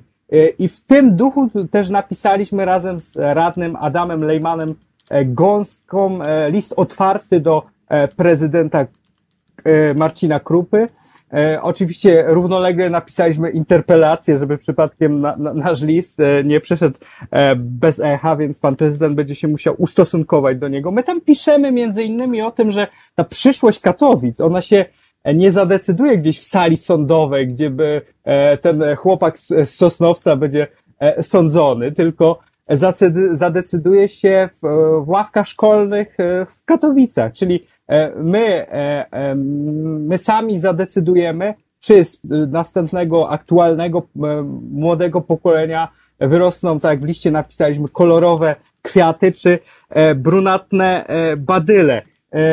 W tym liście też zaproponowaliśmy, żeby w katowickich szkołach pojawiły się treści antydyskryminacyjne i co dla mnie, i nie tylko oczywiście dla mnie, lecz dla dużej rzeszy Ślązaków jest ważne, żeby się pojawiły po raz pierwszy lekcje śląskiego języka i kultury, bo poprzez naukę o różnorodności my, my będziemy w stanie e, pokazać tym śląskim, katowickim dzieciom, jak, jak wiele może być postaw życiowych, jak piękny, kolorowy jest Śląsk, jak piękny, kolorowy jest świat. Ja ze smutkiem muszę przyznać, że e, Katowice według mnie wycofały się z tej sfery aksjologii, czyli E, to już aktualnie jest taka postpolityka, która no, interesuje się e, kształtem e, chodnika i bardzo dobrze. Chcemy się poruszać po równych chodnikach, na których równie dobrze mogą się poruszać wózki inwalidzkie i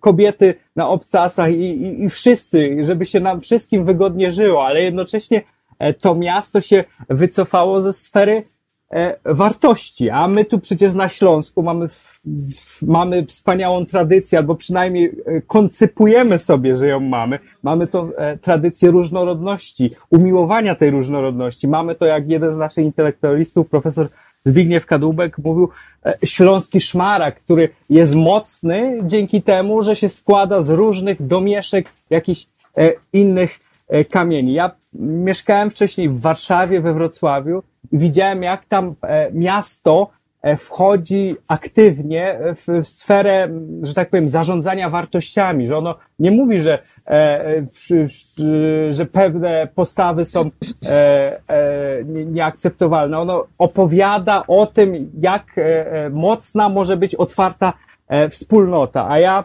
hasło Katowice miasto otwarte to ostatnio widziałem kampanii wyborczej samorządowej, kiedy nosili je politycy opozycji, no dzisiaj w zasadzie no, opozycja jest w jakimś takim dziwnym stanie, e, bo muszą Państwo wiedzieć, że Katowice chyba jako jedyne takie e, duże miasto, to jest miasto, w którym opozycja popiera e, prezydenta, więc prezydent ma poparcie ze strony Prawa i Sprawiedliwości, PiSu, koalicji, PiSu, SLD, koalicji obywatelskiej. Jest to jakiś taki dziwny stan, mam nadzieję, że tymczasowy, bo przecież nie chodzi o to, żeby wszyscy popierali prezydenta, tylko żeby popierali wtedy, e, kiedy e, e, czyni słusznie, w tym wypadku czynić słusznie, to byłoby wzmacniać tą katowicką otwartość, na przykład poprzez polepszanie, rozwijanie edukacji, także w tych kwestiach śląskich, jak nauka języka śląskiego czy śląskiej kultury.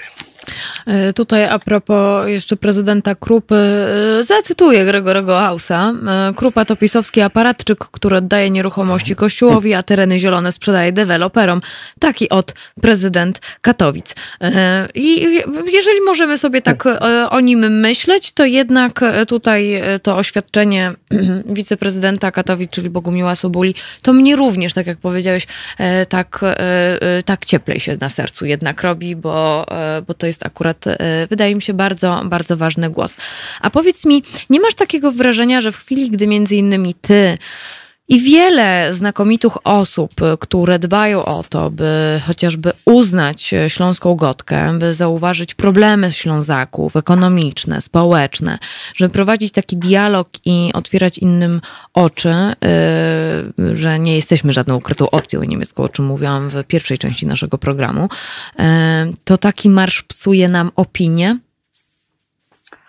No myślę, że jednak nie aż tak bardzo, nie aż tak bardzo jak e, pamiętne e, ekscesy e, wokół Marszu Niepodległości w Warszawie, czy też haniebne spalenie kukły Żyda we Wrocławiu. Oczywiście to jest jakaś strata wizerunkowa, którą być może my, my być może my zbyt dużą rangę nadajemy tym nacjonalistom, mówiąc o, o nich, a jednocześnie byłoby no, złym posunięciem z naszej strony, gdybyśmy e, o nich e, w ogóle nie mówili i pozwalali się nacjonalizmowi swobodnie, bez żadnej e, kontry e, przeci, no, roz, rozprzestrzeniać po Katowicach, e, po Śląsku. No, na Śląsku my mamy, e, czy to jest oczywiście problem, z którym trzeba się mierzyć, ale mamy też inne takie, a, że tak powiem, te, teraźniejsze E, problemy, jak na przykład e, koronawirus i to, jak e, ludzie w Polsce reagują na osoby ze Śląska i to, czy ten moment, kiedy się właśnie więcej o Śląsku mówiło w związku z koronawirusem, czy my ten moment wykorzystaliśmy jako no, dobry moment do opowieści o Śląsku, o tym nowoczesnym, czy raczej zamiast tego cały czas snu, snuta była narracja, bo my sami ją snuliśmy o tym takim E, konserwatywnym, anachronicznym już w zasadzie e, Śląsku. No, najgorętszym problemem w najbliższych tygodniach e, będzie problem górnictwa.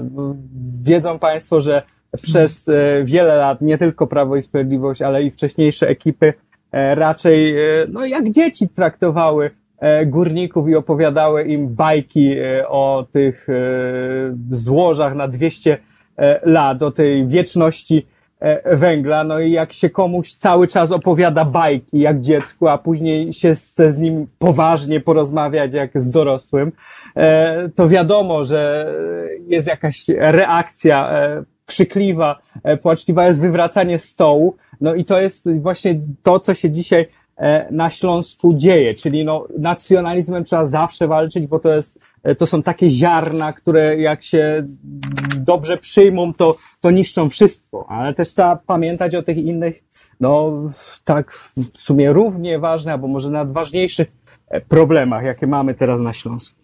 Pozwolę sobie na komentarz e, pana e, Roberta, który e, tutaj, ja przypominam, że Marcin Musiał jest literaturoznawcą, ale też autorem projektu ustawy o śląskim języku regionalnym, ale też współautorem książki Kiedy umrze Śląsko-Gotka. I tutaj pan Robert, czyż na początek nie warto zawalczyć, aby Partia Miłości Śląską Gotkę za, uznała za język, mhm. to otworzy drogę do nauczania go w szkołach, ale nie rozumiem, dlaczego się tego boją. Dlaczego boją się tego, aby tożsamość śląska była e, kultywowana? Dlaczego chcą ją wyrugać? To tak e, tutaj chciałam e, ten komentarz uwzględnić, że, że cały czas jesteśmy za językiem śląskim i cały czas będziemy o to walczyć i cały czas będziemy to nagłaśniać. Ty piszesz również do portalu wachtysz.eu, czyli portalu, który zajmuje się właśnie historią, kulturą, współczesnymi problemami wokół Górnego Śląska. E, odsyłam Państwa tam. E, są też teksty w języku śląskim, ale również są po polsku, więc można się zaznajomić, zobaczyć e, o co nam Ślązakom chodzi albo jacy jesteśmy, poznać nas trochę z innej strony. W każdym razie ty tam napisałeś po Marszu Autonomii Śląska, który, który również miał miejsce w lipcu. Napisałeś tak. Dla mnie samego był to już jedenasty marsz. W ciągu tych lat ewoluowało moje podejście do samego konceptu autonomii. Zanim więc o Twoim podejściu, co to znaczy autonomia, to dopytam najpierw o co chodzi Raś, o co chodzi Jerzemu Gorzalikowi, bo w tym przypadku też można odnieść wrażenie, że ten ruch jest taki bardzo radykalny. No, według mnie nie jest radykalny, bo zaproszenie do dyskusji na temat kształtu państwa to nie jest nic radykalnego. Oczywiście raz, raz forsuje swoją wizję, ale jednocześnie ta wizja sprawdza się gdzieś w innych krajach Europy, więc y, mówić o tym, że to jest coś radykalnego, to chyba e, za dużo. O co chodzi e, Rasiowi? Trzeba by tak króciutko e, streścić historię te, tego ruchu, tej no w zasadzie partii. No i króciutko, o, o, bo na zegarach 8.50 ja mam jeszcze jedno ważne pytanie do ciebie. No tak, dobrze, no to szybciutko, szybciutko, więc im się udało w 2010 roku dostać do Sejmiku Województwa Śląskiego i później współtworzyć przez dwie kadencje w zasadzie e, rządy e, w tym Sejmiku. W 2018 roku namnożyły się śląskie byty e, i były dwa takie bliźniacze, choć nie do końca, jak Ru- Ruch Autonomii Śląska, który wystartował pod nazwą Śląska Partia Regionalna i Ślązocy razem. No i oba te ruchy e, zdobyły mniej więcej tę samą, niewystarczającą liczbę głosów, no i oba przepadły e, i dzięki temu pośrednio władza trafiła w ręce PiSu, oczywiście dzięki Kałuży, ale gdyby Raś się dogadał z kolegami e, z Ślązoków razem, to by ni- nikt o Kałuży dzisiaj nie słyszał. I od tego czasu, odkąd Raś stracił władzę, to no też ich impet się pomniejszył, co jest no, e, zrozum- poniekąd zrozumiałe. Jest mniej tych inicjatyw, w zasadzie one odbywają się często na zasadzie rytualności. Są takie dwie największe, to jest właśnie ten Marsz Autonomii i Marsz na Zgodę. Ja z nich zawsze e, chętnie e, uczestniczę. No i ta ich aktywność w zasadzie przeniosła się dzisiaj bardziej do internetu, a mniej do, e, do, do jest, są obecni w realu. Ale no w zasadzie często tak było, oni są sprawni w, e, w internecie, zresztą i oni często e, są bardzo re, reaktywni, to się, co, co ma też swoje jakieś dobre, e, dobre strony, bo przypomnijmy tą wypowiedź o zakamuflowanej opcji e, niemieckiej, to było coś takiego, taki bezpośredni atak na Ślązaków, z nich się, z tego ataku się e, zrodziło takie no wzburzenie, ze wzburzenia e, zrodziła się tak zwana godzina Eś, czyli e, taki obywatelski e, no, ruch e, i udało się wtedy zebrać 140 tysięcy podpisów pod ustawą o śląskim języku regionalnym i, i o mniejszości etnicznej, a jednocześnie ona została oczywiście odrzucona później, ta ustawa, a jednocześnie no, czu, czuję się, że no, już ta energia z tego ruchu się wytraciła, a mimo to lider tego ruchu, czyli dr Jerzy Gorzelik utrzymał e, swoje stanowisko przewodniczącego. To jest bardzo ciekawa postać.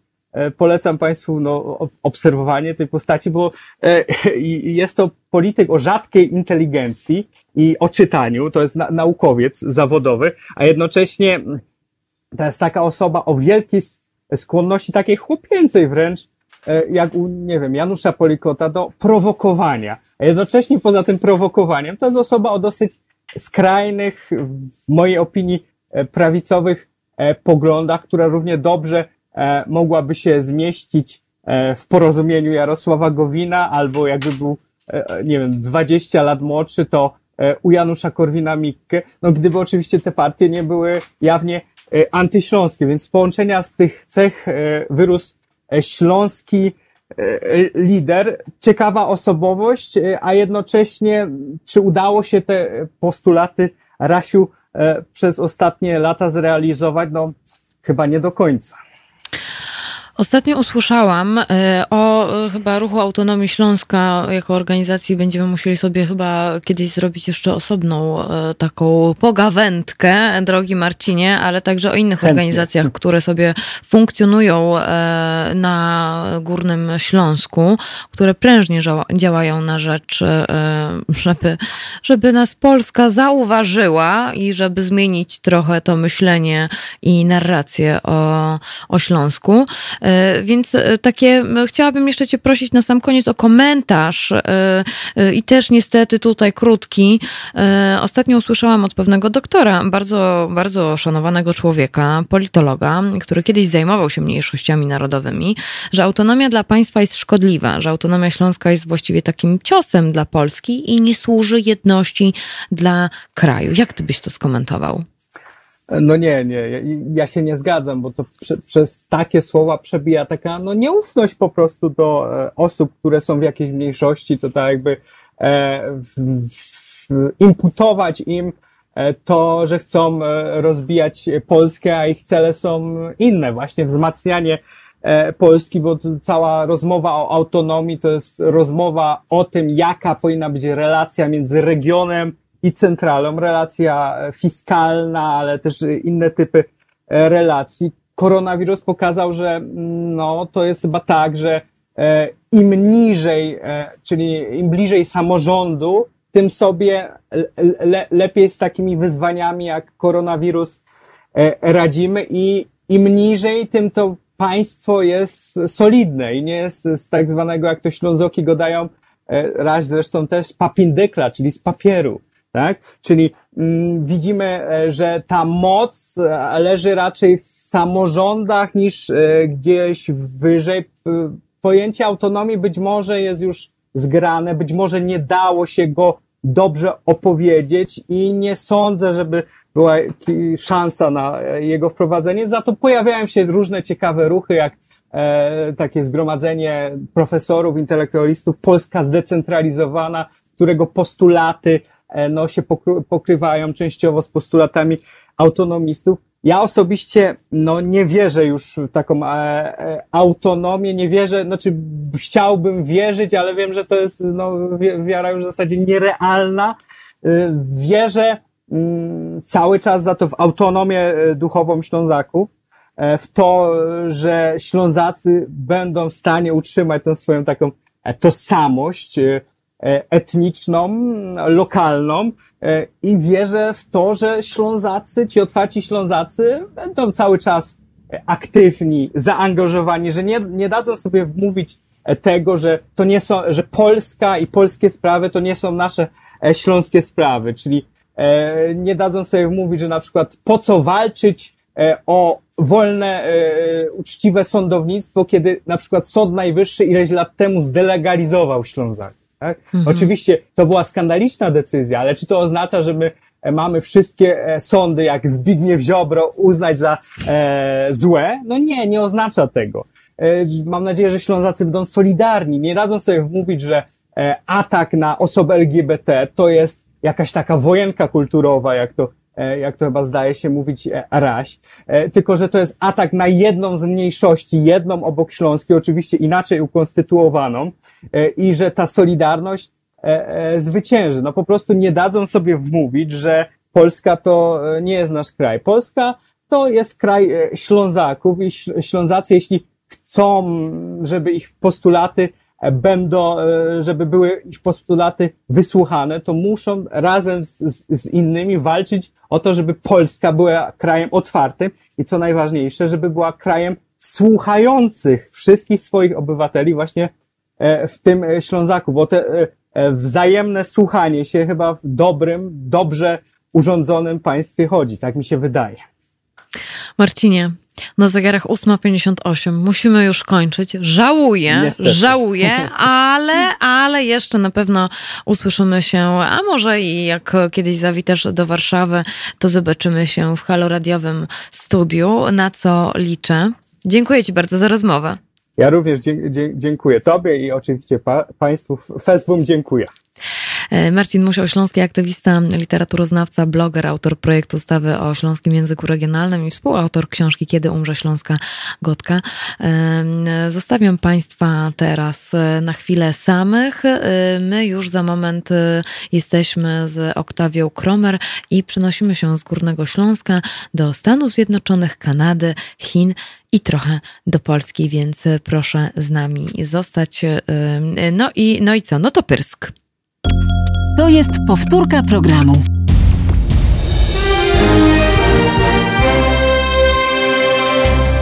Halo Radio. Gadamy i trochę gramy.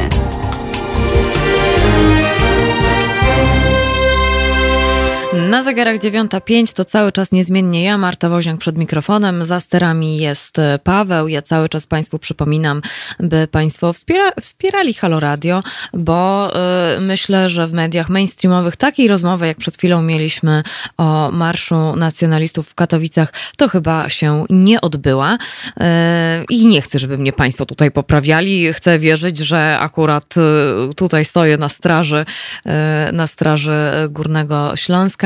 Jeżeli uważają Państwo, że ta rozmowa mogłaby się komuś e, przydać, to koniecznie, koniecznie proszę wysyłać e, link z transmisją z Facebooka albo poczekać na podcasty. Podcast z dzisiejszego, z dzisiejszego naszego haloparanka będzie na pewno dostępny no w sobotę, jutro to nie mogę Państwu obiecać, ale z całą pewnością, ale z całą pewnością e, będzie dostępny w sobotę na różnych e, platformach, e, które udostępniają podcasty. To będzie na pewno, to będzie na pewno Spotify, to na pewno będzie Google, Apple Podcast i tam jest cała, cały szereg tych, tych, tych podcastów, tych platform takich podcastowych. Odsyłam również Państwa na stronę www.halo.radio, by Państwo mogli zerknąć i podawać również dalej, jak można wspierać to nasze medium obywatelskie. I teraz będziemy mówić właśnie o, o takich obywatelskich postawach, które można było zaobserwować w internecie, bo to była taka, no taka samopomoc właściwie, co zrobić z przesyłką, którą się dostało, a to nie jest to, co żeśmy zamawiali, nie, że kolczyki, nie, że tam okulary albo klocki dla dziecka, czy jakieś inne zabawki, tylko zupełnie coś innego i co z tym zrobić z nami w studiu już Oktawia Kromer, dziennikarka Gazety Stołecznej Gazety Wyborczej. Dzień dobry. E, witam Cię. No i rozmawiamy wokół tajemniczych paczek z Chin e, z jeszcze bardziej tajemniczymi nasionkami w środku. Podobno w Stanach Zjednoczonych jest zatrzęsienie tych e, tajemniczych przesyłek z Chin. Najwięcej takich nasion trafiło do Teksasu. No i ludzie zamiast tego, co zamawiali, dosta dostawali po prostu nasionka. Takie w takich strunowych, jak to się nazywa, takich... Woreczkach. W takich, mhm. o właśnie, w strunowych woreczkach są nasionka. Nie wiadomo co to, nie wiadomo kto wysłał, nie wiadomo czy siać, czy nie siać. O sprawie donosił New York Times. No i, no i tak, no i jak wczoraj przygoto przygotowywałam sobie tutaj pytania, to doszłam do 30 stanów, ale okazuje się, że trafiło do jeszcze większej ilości stanów. Mhm. E, tak, to nie wiem teraz od czego zacząć, bo temat jest na tyle no, no, szeroki, że e, jak w Stanach się zaczęło mhm. też może, bo... No opowiedz, mhm. po prostu, opowiedz po prostu o tym, co, o, o czym donosił New York Times. Mhm, właśnie, więc e, stan wiedzy, e, zrobiłam sobie notatki, bo to rzeczywiście jest na tyle, już teraz na tyle dużo mediów o tym donosiło, że, że musiałam sobie ponotować, więc e, New York Times 26 lipca pierwszy raz o tym pisał, wtedy było to 27 stanów ostrzegało o tym, e, ale już trzy dni później CNN donosił, że 50 stanów ostrzega, czyli wszystkie e, ostrzegają już e, przed otwieraniem i szczególnie wysiewaniem, ale w ogóle nawet otwieraniem takich paczek, które przychodzą masowo i to jeszcze właśnie New York Times donosił, że w Virginii, w Virginii to było 900 takich zgłoszeń. W Teksasie też było właśnie nie dotarłam do źródła tej informacji, że w Teksasie było najwięcej, ale faktycznie e, też e, jak przyglądałam wczoraj jeszcze, e, przygotowując się do rozmowy, e, doniesienia lokalnych e, gazet z Teksasu, tam było 187, e, tek, 187 Teksańczyków na pewno przynajmniej odebrało takie przesyłki. Mm. I są tam nasiona yy, bardzo różne. Yy. No bo to jest mhm. tak, ja sobie coś zamawiam, tak, tak yy, z, nie wiem, AliExpress czy z czegoś takiego mhm, mhm. Y, i to ma przyjść do mnie po prostu paczka z Chin, tak? Ja otwieram, a tam woreczek strunowy i ziarenka, nasionka. Tak, to znaczy tak właśnie wyglądało to w sytuacji polskiej. E, że była, e, pani zamówiła sobie kolczyki z AliExpress, e, pani Marcelina i w moim tekście jest Michalina, ale później się zorientowałam, że pomyliłam imię. E, I niektóre media dalej powtarzały mój błąd, a inne dotarły już do źródła, więc. E, no, pani Marcelina nie ma z tym problemu, jak z nią rozmawiałam. E, ale to, to na, na marginesie. Tak, pozdrawiamy. No i właśnie, i pani Marcelina w tym momencie zastanawia się, co ma zrobić z tymi nasionkami, bo ona zamawiała kolczyki z AliExpress. Bardzo długo te kolczyki nie przychodziły i w pewnym momencie przyszedł listonosz, który przyniósł właśnie paczkę z Chin, więc ona natychmiast ją odebrała, nie zastanawiała się nad tym, bo czekała na coś. Ale okazało się, że w środku są bardzo tajemnicze nasionka, które wyglądają i to właśnie, ponieważ pani e, Marcelina jest w grupie miłośników roślin, to opublikowała tam e, zdjęcie tych nasionek, tej paczuszki e, plastikowej i no i ludzie się zastanawiali, co to jest. Czy to jest poziomka, czy e, rzeżucha, najróżniejsze Ale powiedz, czy te kolczyki dostała, czy to jakby jest zamiast Na razie nie dostała, ale nie wiadomo, czy to jest zamiast, bo jeśli chodzi o te doniesienia amerykańskie, to nigdzie nie widziałam żadnych e, informacji na ten temat, że ci ludzie wszyscy coś zamawiali z tego AliExpress, ale prawdopodobnie e, kiedyś tam, tak, niekoniecznie akurat teraz, po prostu gdzieś tam mm, krążyły ich dane adresowe i nazwisko, bo tak na, na tej paczce, która dos, doszła do pani Marceliny, też było, była naklejka z jej właśnie imieniem, nazwiskiem, adresem, ale nie było e, nadawcy. E, I to jest też typowe. E, Tylko tyle, że wiadomo, że chińska, przynajmniej w Stanach wiadomo, że China Post, chińska oficjalna rządowa poczta wysyłała, przynajmniej teoretycznie tak to wygląda, bo z kolei Wang Wenbin, czyli rzecznik chińskiego MSZ mówił, że nie. Ale to jakby, że to, nie, że to są zafałszowane te, te naklejki i właściwie do końca nie wiadomo, że ogólnie zafałszowane i że, i że Chiny chcą to sprawdzić. Ale to, przepraszam, krążę, dużo wątków, bo to po prostu temat ma... Bardzo dużo tam jest rzeczy naraz. No, Mhm. no, no dobrze, no to, y, no to tak. Na paczkach są y, napisy w języku chińskim zabawki, biżuteria, a w środku nie ma zabawek ani biżuterii. A właśnie, o tym nie powiedziałam. Tak, że są te napisy. E, I pani Micha, e, Marcelina e, znalazła, e, znaczy też z pomocą internautów dowiedziała się, że to, co tam jest napisane w tych znakach chińskich, to są płatki złota. I to jest też właśnie typowe, że to ma być coś, co wydaje się drogie, czy właśnie, czy zabawki mo- mogą być, czy jakaś elektronika, e, a, a są tam nasiona i... Mm, nie wiem, czy już mówić o, czy, czy później o tym, dlaczego, e, jak to może, jak to jest interpretowane. E, tutaj nasz słuchacz Mark Wyspa pyta, Jakie nasionka? Jakie nasionka? Aha. No właśnie. Pani Marcelina, e, pani Marcelina opublikowała, no tak, żeśmy y, bardzo szybko, bardzo szy- szybko żeśmy y, przenieśli się z, ze Stanów Zjednoczonych do Polski. E, To może jak wyniknęła historia w Polsce, to jeszcze zostańmy jednak e, za Atlantykiem, e, bo właśnie tutaj wspomniałaś o tym chińskim rzeczniku e, MSZ-u, który e, e, stwierdził, że opisy na paczkach były sfałszowane i sugerowały, że w kraju, że z kraju wysyłana jest biżuteria. No i zaczę- wszczęto śledztwo w tej sprawie. Prowadzą je chińskie służby, e, które e, no, proszą amerykańskie władze o zwrot tych przechwyconych nasion. Tych setek, tysiące właściwie to jest, no bo w każdym stanie jest po e, kilkaset takich zgłoszeń, więc biorąc pod uwagę e, te, te 50 stanów, biorąc pod uwagę te 50 stanów, to, e, no to są już tysiące, tysiące takich, takich przesyłek. No i to są po prostu nasionka. No i jest, mm, nie wiadomo, nie wiadomo, co z tymi nasionkami zrobić. No i bardzo dużo pojawiło się zgłoszeń, dotarło to do, Amery- do amerykańskiej inspekcji zdrowia zwierząt i roślin, ale też do różnego rodzaju departamentów środowiska w Stanach Zjednoczonych. No i co oni mówią na te nasionka? Mhm, mhm. E, No więc właśnie, to jeszcze z, z takich najnowszych rzeczy, które się dowiedziałam teraz wchodząc tutaj praktycznie, przyglądając na komórce, Wall Street Journal wczoraj donosił, że to jest 14. Na razie zidentyfikowali 14 różnych rodzajów nasion. Między innymi tam jest słonecznik, to akurat łatwo zidentyfikować, są nasiona jakieś e, kapusty, e, rozmarynu, róż e, tego typu, najróżniejsze. I teraz e, tak... em, A dlaczego ta inspekcja ostrzega? Bo Mhm. pytanie brzmi, no to, no to właśnie, no to jak słonecznika, to dlaczego by nie zasiać? Mhm. No właśnie, i tu znowu ja niestety muszę przeskoczyć do polskiej sprawy, bo akurat ja, w ogóle zaczęło się u mnie to wszystko z Polską, bo ten, ten, ten post na, na Facebooku, y, na grupie Polish Jungle to za, No zainspirował. dobra, I to tam zróbmy ludzie- tak, że jesteśmy w Polsce. Przepraszam, bo, bo akurat tu się odniosę Proszę. do tego, co usłyszałam w Polsce, bo rozmawiałam dokładnie na ten temat z, z polskimi urzędami. E, I, i właśnie te, to link do tego amerykańskiego, y, tej sytuacji dostałam właśnie na tej grupie. W każdym razie... Mm, E, Przede wszystkim nie możemy tego e, wysiewać, ani nie możemy nawet otwierać, bo raz, że te rośliny, nawet jeżeli to są takie same jak, jak na przykład słonecznik, który rósł w Polsce, dokładnie powiedzmy taki sam, on nigdy nie jest dokładnie taki sam, mm, bo ma w sobie geny, które, ponieważ te nasionka rosły wcześniej na innym kontynencie i nabierały takich jakby genetycznych doświadczeń z tamtego środowiska, to przeniesienie ich tak bezpośrednio na polski grunt Mm, Jak mi powiedziała właśnie doktor botaniki z Uniwersytetu e, SGGW Urszula e, Zajączkowska, to jest, to jest absolutnie absolutnie zły pomysł i należy je w ogóle spalić razem z tym opakowaniem e, foliowym, nie przejmując się tym, że palenie plastiku nie jest zbyt dobre dla środowiska, ale to, żeby te nasionka się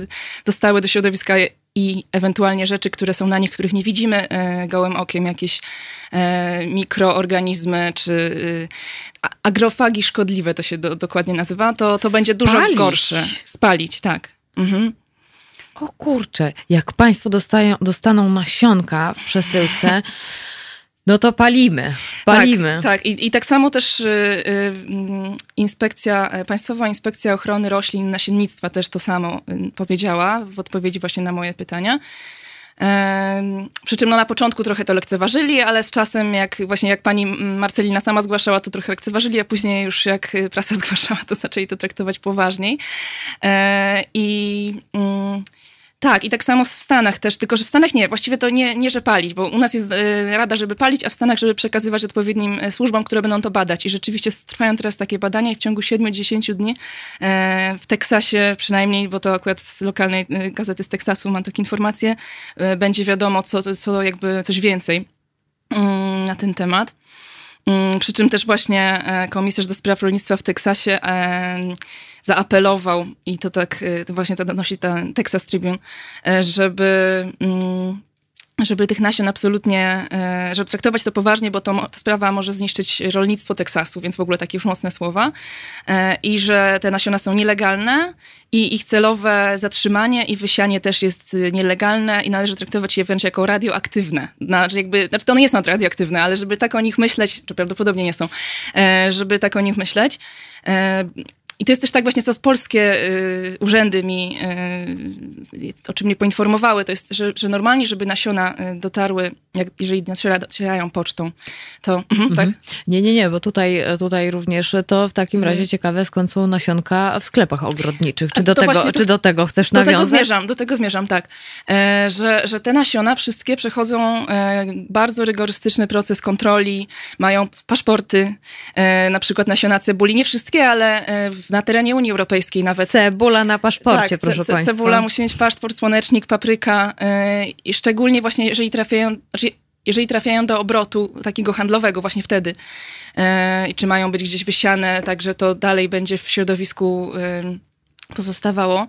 Ale tak czy siak też podlegają kontroli, nawet jeżeli to by była taka, że na przykład na jakaś koleżeńska przesyłka zupełnie nie- niekomercyjna, to są służby, które się tym zajmują i to kontrolują, a te przesyłki, ponieważ też były opisane, że to nie są, nie są rośliny, tylko biżuteria czy zabawki, nie były kontrolowane w ogóle i nie mają ani tych paszportów, ani certyfikatów fitosanitarnych, których wymagają nasze służby i no i właśnie jako takie stanowią zagrożenie dla naszych rodzimych gatunków, bardzo duże i to, to właśnie też, co, co doktor y, Urszula Zajączkowska zwraca, na co zwracała moją uwagę, to jest na, przykład mamy gatunki inwazyjne i to i roślin i zwierząt, y, takie jak y, ćma bukszpanowa, to jest ćma, która się do nas nie wiem skąd dostała. Dość, że jak już się dostała, to potrafi ogołocić drzewka bukszpanów do gałęzi. Po prostu rzuca się na nie jak szalona. I to są, to są duże larwy, takie tłuściutkie larwy, które mogłyby jeść nasze ptaki, ale nie wiedzą o tym, że mogą, bo jeszcze y, nie wyewoluowały do jedzenia tych larw i one zajmie mi to, im to prawdopodobnie nawet kilkaset lat, tak właśnie mi mówiła pani botanik. E, I że na, na pewno nie za naszego życia i w pewnym momencie one już będą wiedzieć i będą to jadły i to się wyreguluje, ale no, w międzyczasie możemy się spodziewać strat y, dużych. Y, nie wiadomo tak naprawdę jakich, to wszystko jest po prostu bardzo nieprzewidywalne, bo nie wiadomo co to jest. I nawet nie da się tego też tak na, ze zdjęcia, y, z tego co właśnie jak wysłałam y, zdjęcie mojej ekspertce, mówiła, że nie może stwierdzić teraz, że są jakieś kapustowate, te, te co w Polsce mamy, ale nie wiadomo jakie, a że tych kapustowatych jest bardzo dużo, a w Azji jest w ogóle ogromna e, bioróżnorodność, to no to jest bardzo duże ryzyko, żeby nawet właśnie otwierać tą paczuszkę i pozwalać, że jakieś tam na tych okrywach nasiennych są jakieś mikroorganizmy, że one się gdzieś tam dalej przedostaną, a już to dopiero wysiewać, to kiedy to się dalej y, czy, czy rozpyli, czy, czy przez y, no, owady gdzieś Mhm. A ja się zastanawiam na przykład, czy nie można by było wziąć doniczki, y, pani Marcelina nie mogłaby, no bo w tym poście, który ona publikowała, że nie wie co to jest, że miało, miało być, a miały być kolczyki, nie ma kolczyków, są nasionka. Y, no i pa- padały pomysły, co to, co, co to mogą być za nasionka. Y, Propozycji było dość dużo. No i mm, pojawiło się pytanie, siać czy nie siać? No to część, że nie, no bo to nie wiadomo, ale druga część, a siać i zobaczymy, co z tego będzie. Y, No i tutaj jakby mówi się, że y, jest jakby zalecenie jednak y, ze strony, ze strony służb i ekspertów i naukowców, żeby absolutnie nie siać, a na przykład do takiej doniczki to nie można.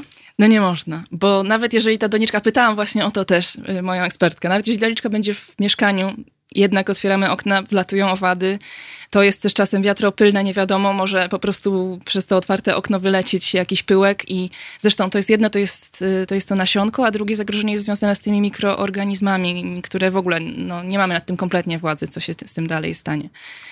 E, Więc y, no, na, na balkonie tak samo, no, też przelatują owady, zapylają, czy, więc nie.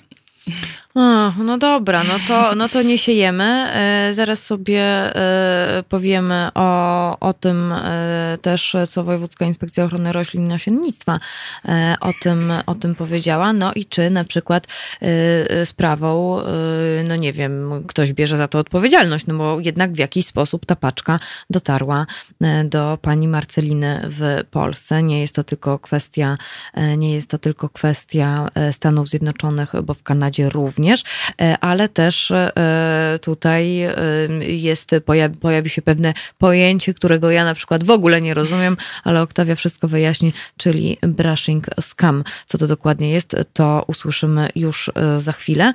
Natomiast, natomiast teraz, panie Pawle, co to my tutaj gramy? Hold Back the River, James Bay. No to hop. Słuchajcie powtórki programu.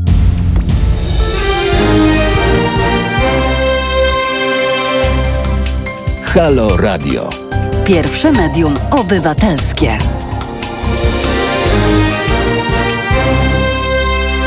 I trzy, i dwa, i jeden, i lecimy z nasionkami, e, które trzeba palić, palić i jeszcze raz palić i to nie jest nic, e, nic tam e, takiego do śmieszkowania. Do śmieszkowania też nie jest to, i to muszę Państwu znowu przypominać. E, e, muszę, chcę Państwu przypominać, bo to są ważne rzeczy. Przypominam, że e, słuchają Państwo Halo Poranka w Halo Radiu, czyli w medium obywatelskim. I w medium obywatelskim patrzymy na całe nasze społeczeństwo, przyglądamy się mu, ale też przyglądamy się Kościołowi katolickiemu, który rocznie nas, podatników, obywateli, kosztuje 20 miliardów złotych. To są e, wyliczenia, e, jak one dokładnie wyglądają. Odsyłam Państwa na zrzutka.pl ukośnik kampania e, i tam też znajdą Państwo informacje, jak dołączyć się do tej zbiórki. Dlaczego, dlaczego chcemy akurat tę kampanię robić? Dlatego, że ważne jest, byśmy mieli świadomość tego, że Kościół katolicki w Polsce nas kosztuje i to sporo pieniędzy, sporo miliardów złotych, szczególnie, że zadłużenie szpitali wynosi aktualnie 14 miliardów złotych, e, a na Kościół dajemy 20 miliardów złotych. To z naszej kasy.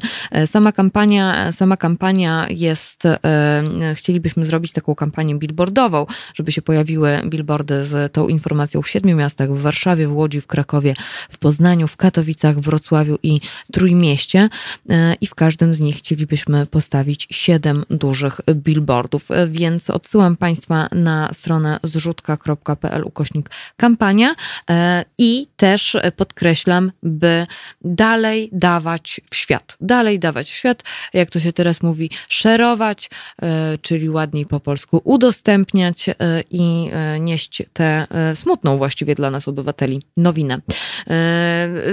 To, to, to to tak, to tyle.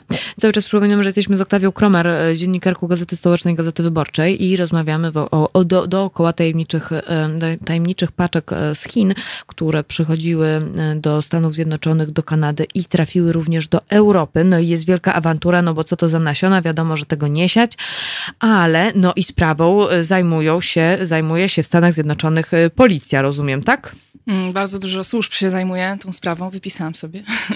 E, przede wszystkim Departament Rolnictwa, to takie dosyć oczywiste, ale też e, właśnie Ministerstwo, sekundę, Departament Bezpieczeństwa Krajowego z agencjami rządowymi i no, stanowymi departamentami rolnictwa, ale z tych agencji rządowych to w jednym z doniesień prasowych widziałam, że FBI nawet się zajmuje tą sprawą.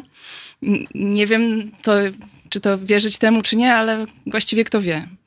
No tak, e, mhm. a, jak, a, no, a co zrobić, jak na przykład już ktoś zasiał? Bo na przykład mhm. nie wzbudziło to jego jakichś wielkich podejrzeń. Co, co, co, jakie, jakie zostały procedury wszczęte? Mhm. Tak, y, wczoraj właśnie e, czytałam o jednym takim przypadku. Pani z Kentucky zasiała przypadkowo i później dopiero przeczytała, że nie powinna była zasiać.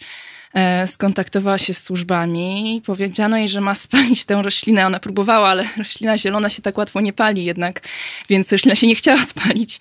E, hmm, drugie, no. E, drugie zalecenie jest takie, że można do dwóch toreb jakoś zapakować szczelnie to i czekać na przyjazd tych służb. No i pani nawet do trzech toreb zapakowała, ale na razie jeszcze nie oddała tego nikomu. I to mi trochę nasuwa skojarzenie z naszym przypadkiem, bo pani Marcelina mm, na razie też jeszcze nie spaliła swoich nasion i czeka, bo y, i też za moim pośrednictwem y, zaapelowała w artykule, który pisałam w gazecie, żeby mm, zgłaszały się do niej instytucje, które chciałyby profesjonalnie zająć się tymi nasionkami i je przebadać. E, mogę podać jej maila nawet tutaj. Mm, tak, a tak? zgodziła się na tak, to? Tak, ale to jest mail specjalnie założony na potrzeby tego, bo mail jest pa pani nasionko.gmail.com.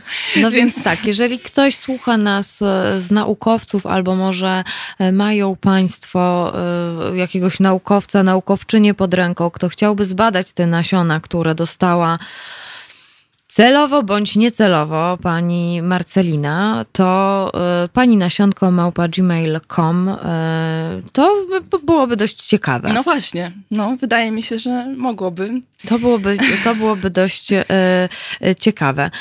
Ale to przypomnij, przypomnij jeszcze, aha, no właśnie, nie, nie, nie przypominaj, no bo nie siać, no bo ekosystem, bo różnego rodzaju, nie wiem, bakterie, grzyby, wirusy czy coś innego, Tutaj e, nasz słuchacz Gregory House wskazuje, że może to kole, jakiś kolejny barszcz Sosnowskiego. Ktoś zasieje dla beki i już się tego nie pozbędziemy. No i właśnie.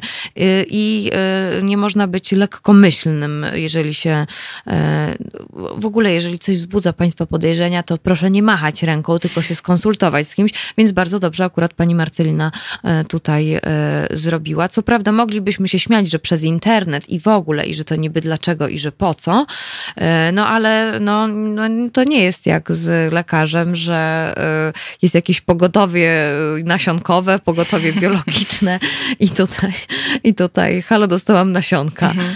E, ale czy na przykład takie sprawy trafiają właśnie, znaczy czy ta sprawa e, na przykład, no nie wiem, czy pani Marcelina zgłaszała to e, właśnie na Pocztę Polską albo na policję? Nic mi nie mówiła na ten temat. Myślę, że nie zgłosiła tego tam, bo zgłaszała już do e, Wojewódzkiej Inspekcji Ochrony Roślin Nasiennictwa. Co tam, coś ważnego się... Nie, nie, nie, nie, nie. Mów, mów, mów, mów, mów, mów. No, ale faktycznie są też takie rady, bo y, też Generalna Dyrekcja Ochrony Środowiska na swoim Facebooku apelowała, żeby zgłaszać, czy że zniszczyć zawartość wysokiej temperaturze. Aha, właśnie, tylko oni mówili, że zniszczyć zawartość. To też jest, y, są, czy jednym słowem sami jeszcze do końca nie wiemy, jakby służby, czy tam E, instytucje same nie wiedzą do końca, co z tym zrobić, bo e, Dyrekcja Ochrony Środowiska mówi, żeby zniszczyć zawartość, no a jednak e, specjalistka z Uniwersytetu SGGW mówi, że cały, razem z tą folią zniszczyć, bo żeby nie otwierać. Bo, aha, jeszcze dodam, że pani Marcelina bardzo chce chronić środowisko i mm, stosuje się do zasad y, zero waste czy less, less waste i w związku z tym ona w ogóle w pierwotnym założeniu chciała osobno wyrzucić do śmieci te nasionka i osobno ten woreczek plastikowy, co absolutnie tego nie powinna robić, bo mm, w ogóle wyrzucenie do śmieci takich nasionek to też w Stanach y, służby apelują do ludzi, że, że to jest, no to jest tak samo jakby je praktycznie zasiali, bo one się mogą po prostu zasiać gdzieś, czy na tym wysypisku, czy gdziekolwiek i dalej się przekazać, da, więc no, na jedno wychodzi. Matko święta. Ale i do kanalizacji nie należy tego wyrzucać, e, no po prostu albo oddać komuś, kto to zniszczy, albo, ale to palenie tego woreczka mm, foliowego z nasionami samemu może być dosyć trudne, szczególnie jeżeli ktoś nie ma na w bloku gdzieś, y, no, czy na balkonie, nie, nie bardzo wiem. E, no tak, przecież to no się właśnie. chyba dymi, no nie? Jakoś no to tak bardzo śmierdzi na pewno, no bo to, to, to, trzeba było w jakichś kontrolowanych warunkach, to właśnie z tego, co e, pani e, doktor Urszula Zajączkowska opowiadała, to trzeba to w jakimś wiadrze, wiadrze na przykład gdzieś e, z daleka od wszystkiego e, rozpalić. E, Dobrze, że ja nie zamawiam żadnych paczek jestem no jakaś no taka bardziej analogowa, to wtedy nie miałabym takiego tak. problemu. Fakt, że pani Marcelina mi mówiła też, że ona długo się zastanawiała, czy ma zamówić te kolczyki z AliExpress, jakoś tak nigdy nic tam wcześniej chyba nie zamawiała, czy, czy bardzo dawno raz coś zamawiała, że ogólnie tak z rezerwą do tego podchodzi i że... No i masz. No i masz. Takiej się trafiło właśnie. No i masz. E, no właśnie, a y, można zgłosić sprawę na policję? Coś policja z tym zrobi? Szczerze mówiąc, nie kontaktowałam się jeszcze z policją w tej sprawie, więc nie wiem, czy ktoś zgłosił w Polsce, czy y, no, można, na pewno można, bo tak też właśnie Generalna, Generalna Dyrekcja Ochrony Środowiska mówi, że można to zgłosić, ale też na zasadzie, że nie, że koniecznie zgłaszajcie, tylko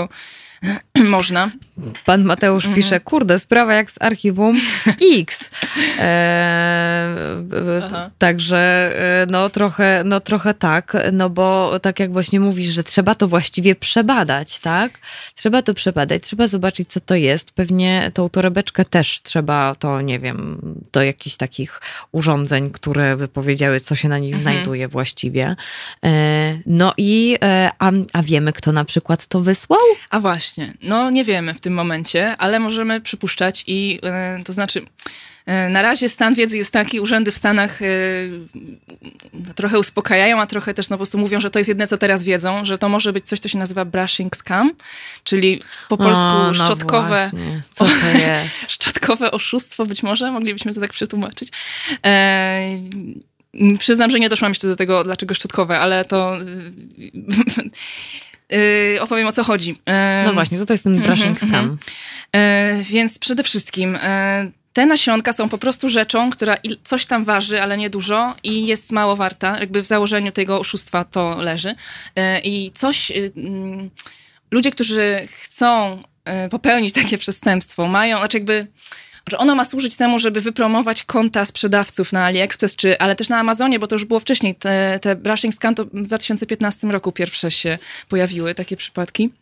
Mm, I ludzie e, sprzedawcy, mm, ponieważ te serwisy e, sprzedażowe w ten sposób działają, że kontrolują jakby to, że rzeczywiście, jeżeli ktoś wystawia komentarz na tym e, serwisie, w tym serwisie, to rzeczywiście, że musiał dostać tą przesyłkę. I jakoś y, właśnie bardzo wiele mediów o tym pisze, o tym brushing scam, ale bardzo niewiele, właściwie w jednym miejscu znalazłam to wyjaśnienie, e, że mm, te serwisy jak Amazon i AliExpress y, jakoś są w kontakcie z z przewoźnikami, z kurierami i sprawdzają, że rzeczywiście ta paczka idzie sobie jakąś drogą i dochodzi do kogoś, bo inaczej można było powiedzieć, bo chodzi tylko o pozytywne opinie w tym serwisie, że można ze fejkowych kont założonych specjalnie na, na tą potrzebę.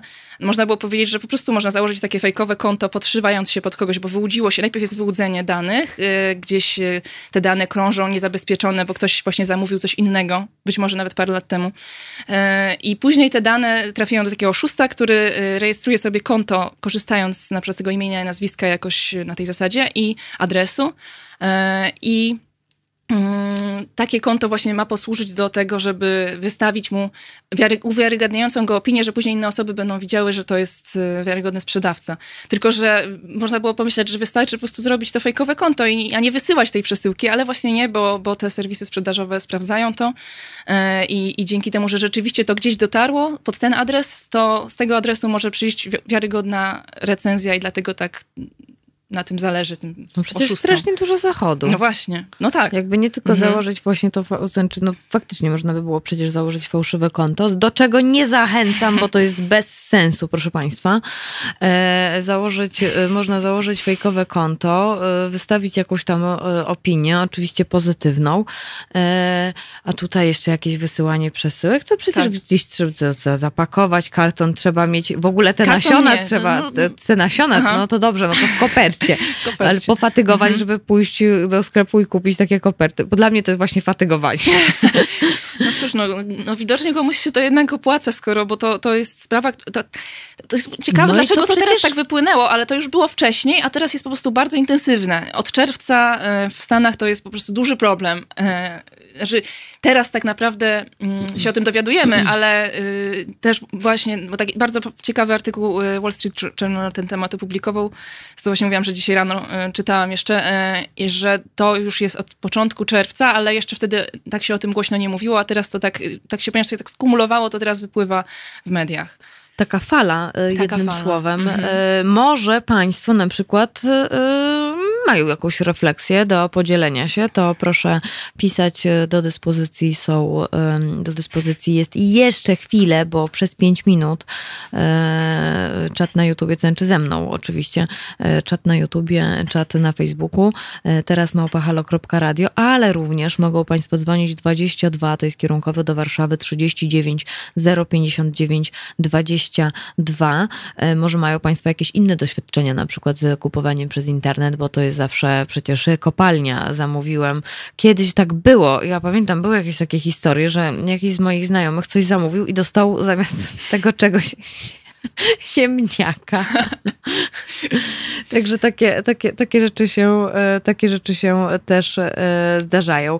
E, Pani Nasionko, Nasionko. Mhm. Pani Nasionko. Pani nasionko małpa, małpa gmail.com, to tutaj też odsyłamy do tego, odsyłamy do tego, żeby, że jeżeli ktoś po drugiej stronie jest naukowcem, biologiem, no nie wiem, chemikiem i chciałby się tutaj przyjrzeć akurat nasionom, które dostała pani Marcelina przesyłce z Chin, y, na której, bo tego akurat nie powiedziałyśmy, y, bo na paczce nie było biżuteria, ani nie było zabawki, tylko co było napisane? Płatki złota. Płatki złota. Płatki, no to to może, no to może słoneczny. Nie, a, a już odkryliśmy, co to za nasionka? Kapustowate, ale nie wiadomo, bo to z kapustowatych od kapusty do rzeżuchy mamy rozbieżność, więc w zasadzie i jeszcze różne inne rzeczy, które są egzotyczne i nie wiadomo. Więc to Przepraszam za ten y, żart y, nie na miejscu. Może to kapusta pekińska akurat, skoro, skoro akurat y, A, z Chin. Jeszcze a propos tych Chin chciałam powiedzieć, że nie wszędzie w Stanach to jest z Chin, bo też jest z Uzbekistanu, z Wysp Salomona, ze Zjednoczonych Emiratów Arabskich i z Kirgistanu, ale to są rzadsze przypadki, więc to tak na marginesie tylko. No bo mówimy tylko o Chinach, a zdarzają się też, aha i jeszcze jedna ciekawostka ze Stanów, zdarzają się też nie nasiona, tylko na przykład... Co się jeszcze tak, zdarza? Tak, tak, tak. No na przykład y, maseczka e, Louis Vuitton ochronna była. Albo no, pewnie podróbka, przypuszczam. Papier toaletowy 10 mini rolek, albo łyżka i widelec, albo nawet tania biżuteria, czyli czasem podpis, że to jest biżuteria też działa. Także jest to jeszcze taki wątek. To akurat News 4, e, News Force z- z Teksasu do, donosi, więc wczoraj. E, Ja jestem ciekawa, czy takie, jak ty może uważasz, ja jestem ciekawa, czy e, takie doniesienia a propos właśnie tej takiej fali, fali otrzymywania e, paczek, które, w których są nasiona niewiadomego pochodzenia, sianie ich i tak dalej. Co ty sobie myślisz o, czy może pojawiają się jeszcze jakieś głosy, widziałaś może w prasie zagranicznej, a propos teorii spiskowych, czy się pojawiają przy okazji? No to jest, to jest chyba pierwsze, co przychodzi do głowy w kontekście jeszcze tym mm, koronawirusowym. E, ale no na pewno trzeba być bardzo ostrożnym z czymś takim, bo to też, no, wiadomo, nie, nie jest to dobry pomysł, wierzenie y, teoriom spiskowym i, i uleganie panice. E, tu też właśnie służby amerykańskie uspokajają, jakby w tym momencie przynajmniej uspokajają, bo trudno też y, mówić, co się okaże później. Na razie te, te nasiona są badane y, i, i, z tego co wiem, 7, w ciągu 7-10 dni będzie wiadomo coś więcej, no ale na ten moment można stwierdzić, że nie są, na pierwszy rzut oka przynajmniej nie wskazują jakichś objawów takich y, chorobowo, jakiś czegoś, co by miało być tak w oczywisty sposób zagrożeniem. No ale właśnie tak jak, tak jak mówiła ekspertka, e, z którą rozmawiałam w Polsce, to niezależnie od tego, że to prawdopodobnie nie było w żadnych złych, jakby złych, to było oszustwo, ale nie była to taka intencja, żeby zagrozić, żeby wywołać jakąś wojnę biologiczną, czy, czy żeby to była taka broń biologiczna, ale e, to i tak jest bardzo niebezpieczne, po prostu przez to, że nie ma tych wszystkich certyfikatów, paszportów, badań i, i no, no przychodzi jako płatki złota, a, a nie jest płatkami złota, ani zabawką, ani niczym takim. Mhm. E, nasz słuchacz Magwyspa pisze, ja jakoś nie miałem żadnych problemów z Ali, a biorę tego trochę.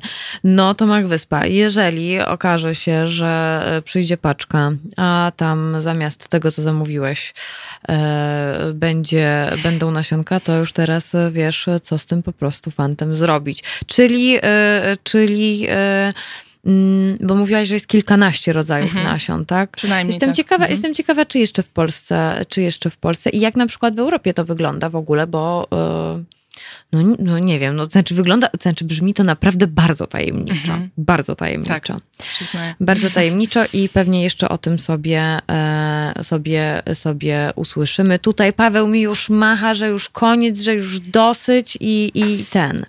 Proszę Państwa, no to jak Paweł macha, że już koniec i że dosyć i że to już po haloporanku, no to, no to po pierwsze to tak, chciałabym Państwa uczulić e, na to, e, że tęcza nie obraża. Chciałabym Państwa uczulić na to, żeby tak nie patrzeć wilkiem e, na dziwaczne, niefajne marsze w Katowicach, tylko tak trochę inaczej podejść do Ślązaków i tak sympatią jednak pomyśleć o, o nas. Tak po prostu tak i miło i nie robić takich e, żarcików i śmieszków a propos tego, że czarne, czarne niebo i czarna woda i w ogóle. E, a druga rzecz, a druga rzecz to, żeby Państwo po prostu uważali e, na zamawianie, na paczki, które Państwo dostają i kontaktowali się z odpowiednimi służbami. To już wszystko na dzisiaj. Bardzo dziękuję Ci, Oktawio, za to wspólne nasze, naszą pogawędkę o mhm. nasionkach. Tak, dziękuję również. Moją Państwa gościnią Oktawia Kromer, dziennikarka Gazety Wystołecznej, Gazety Wyborczej.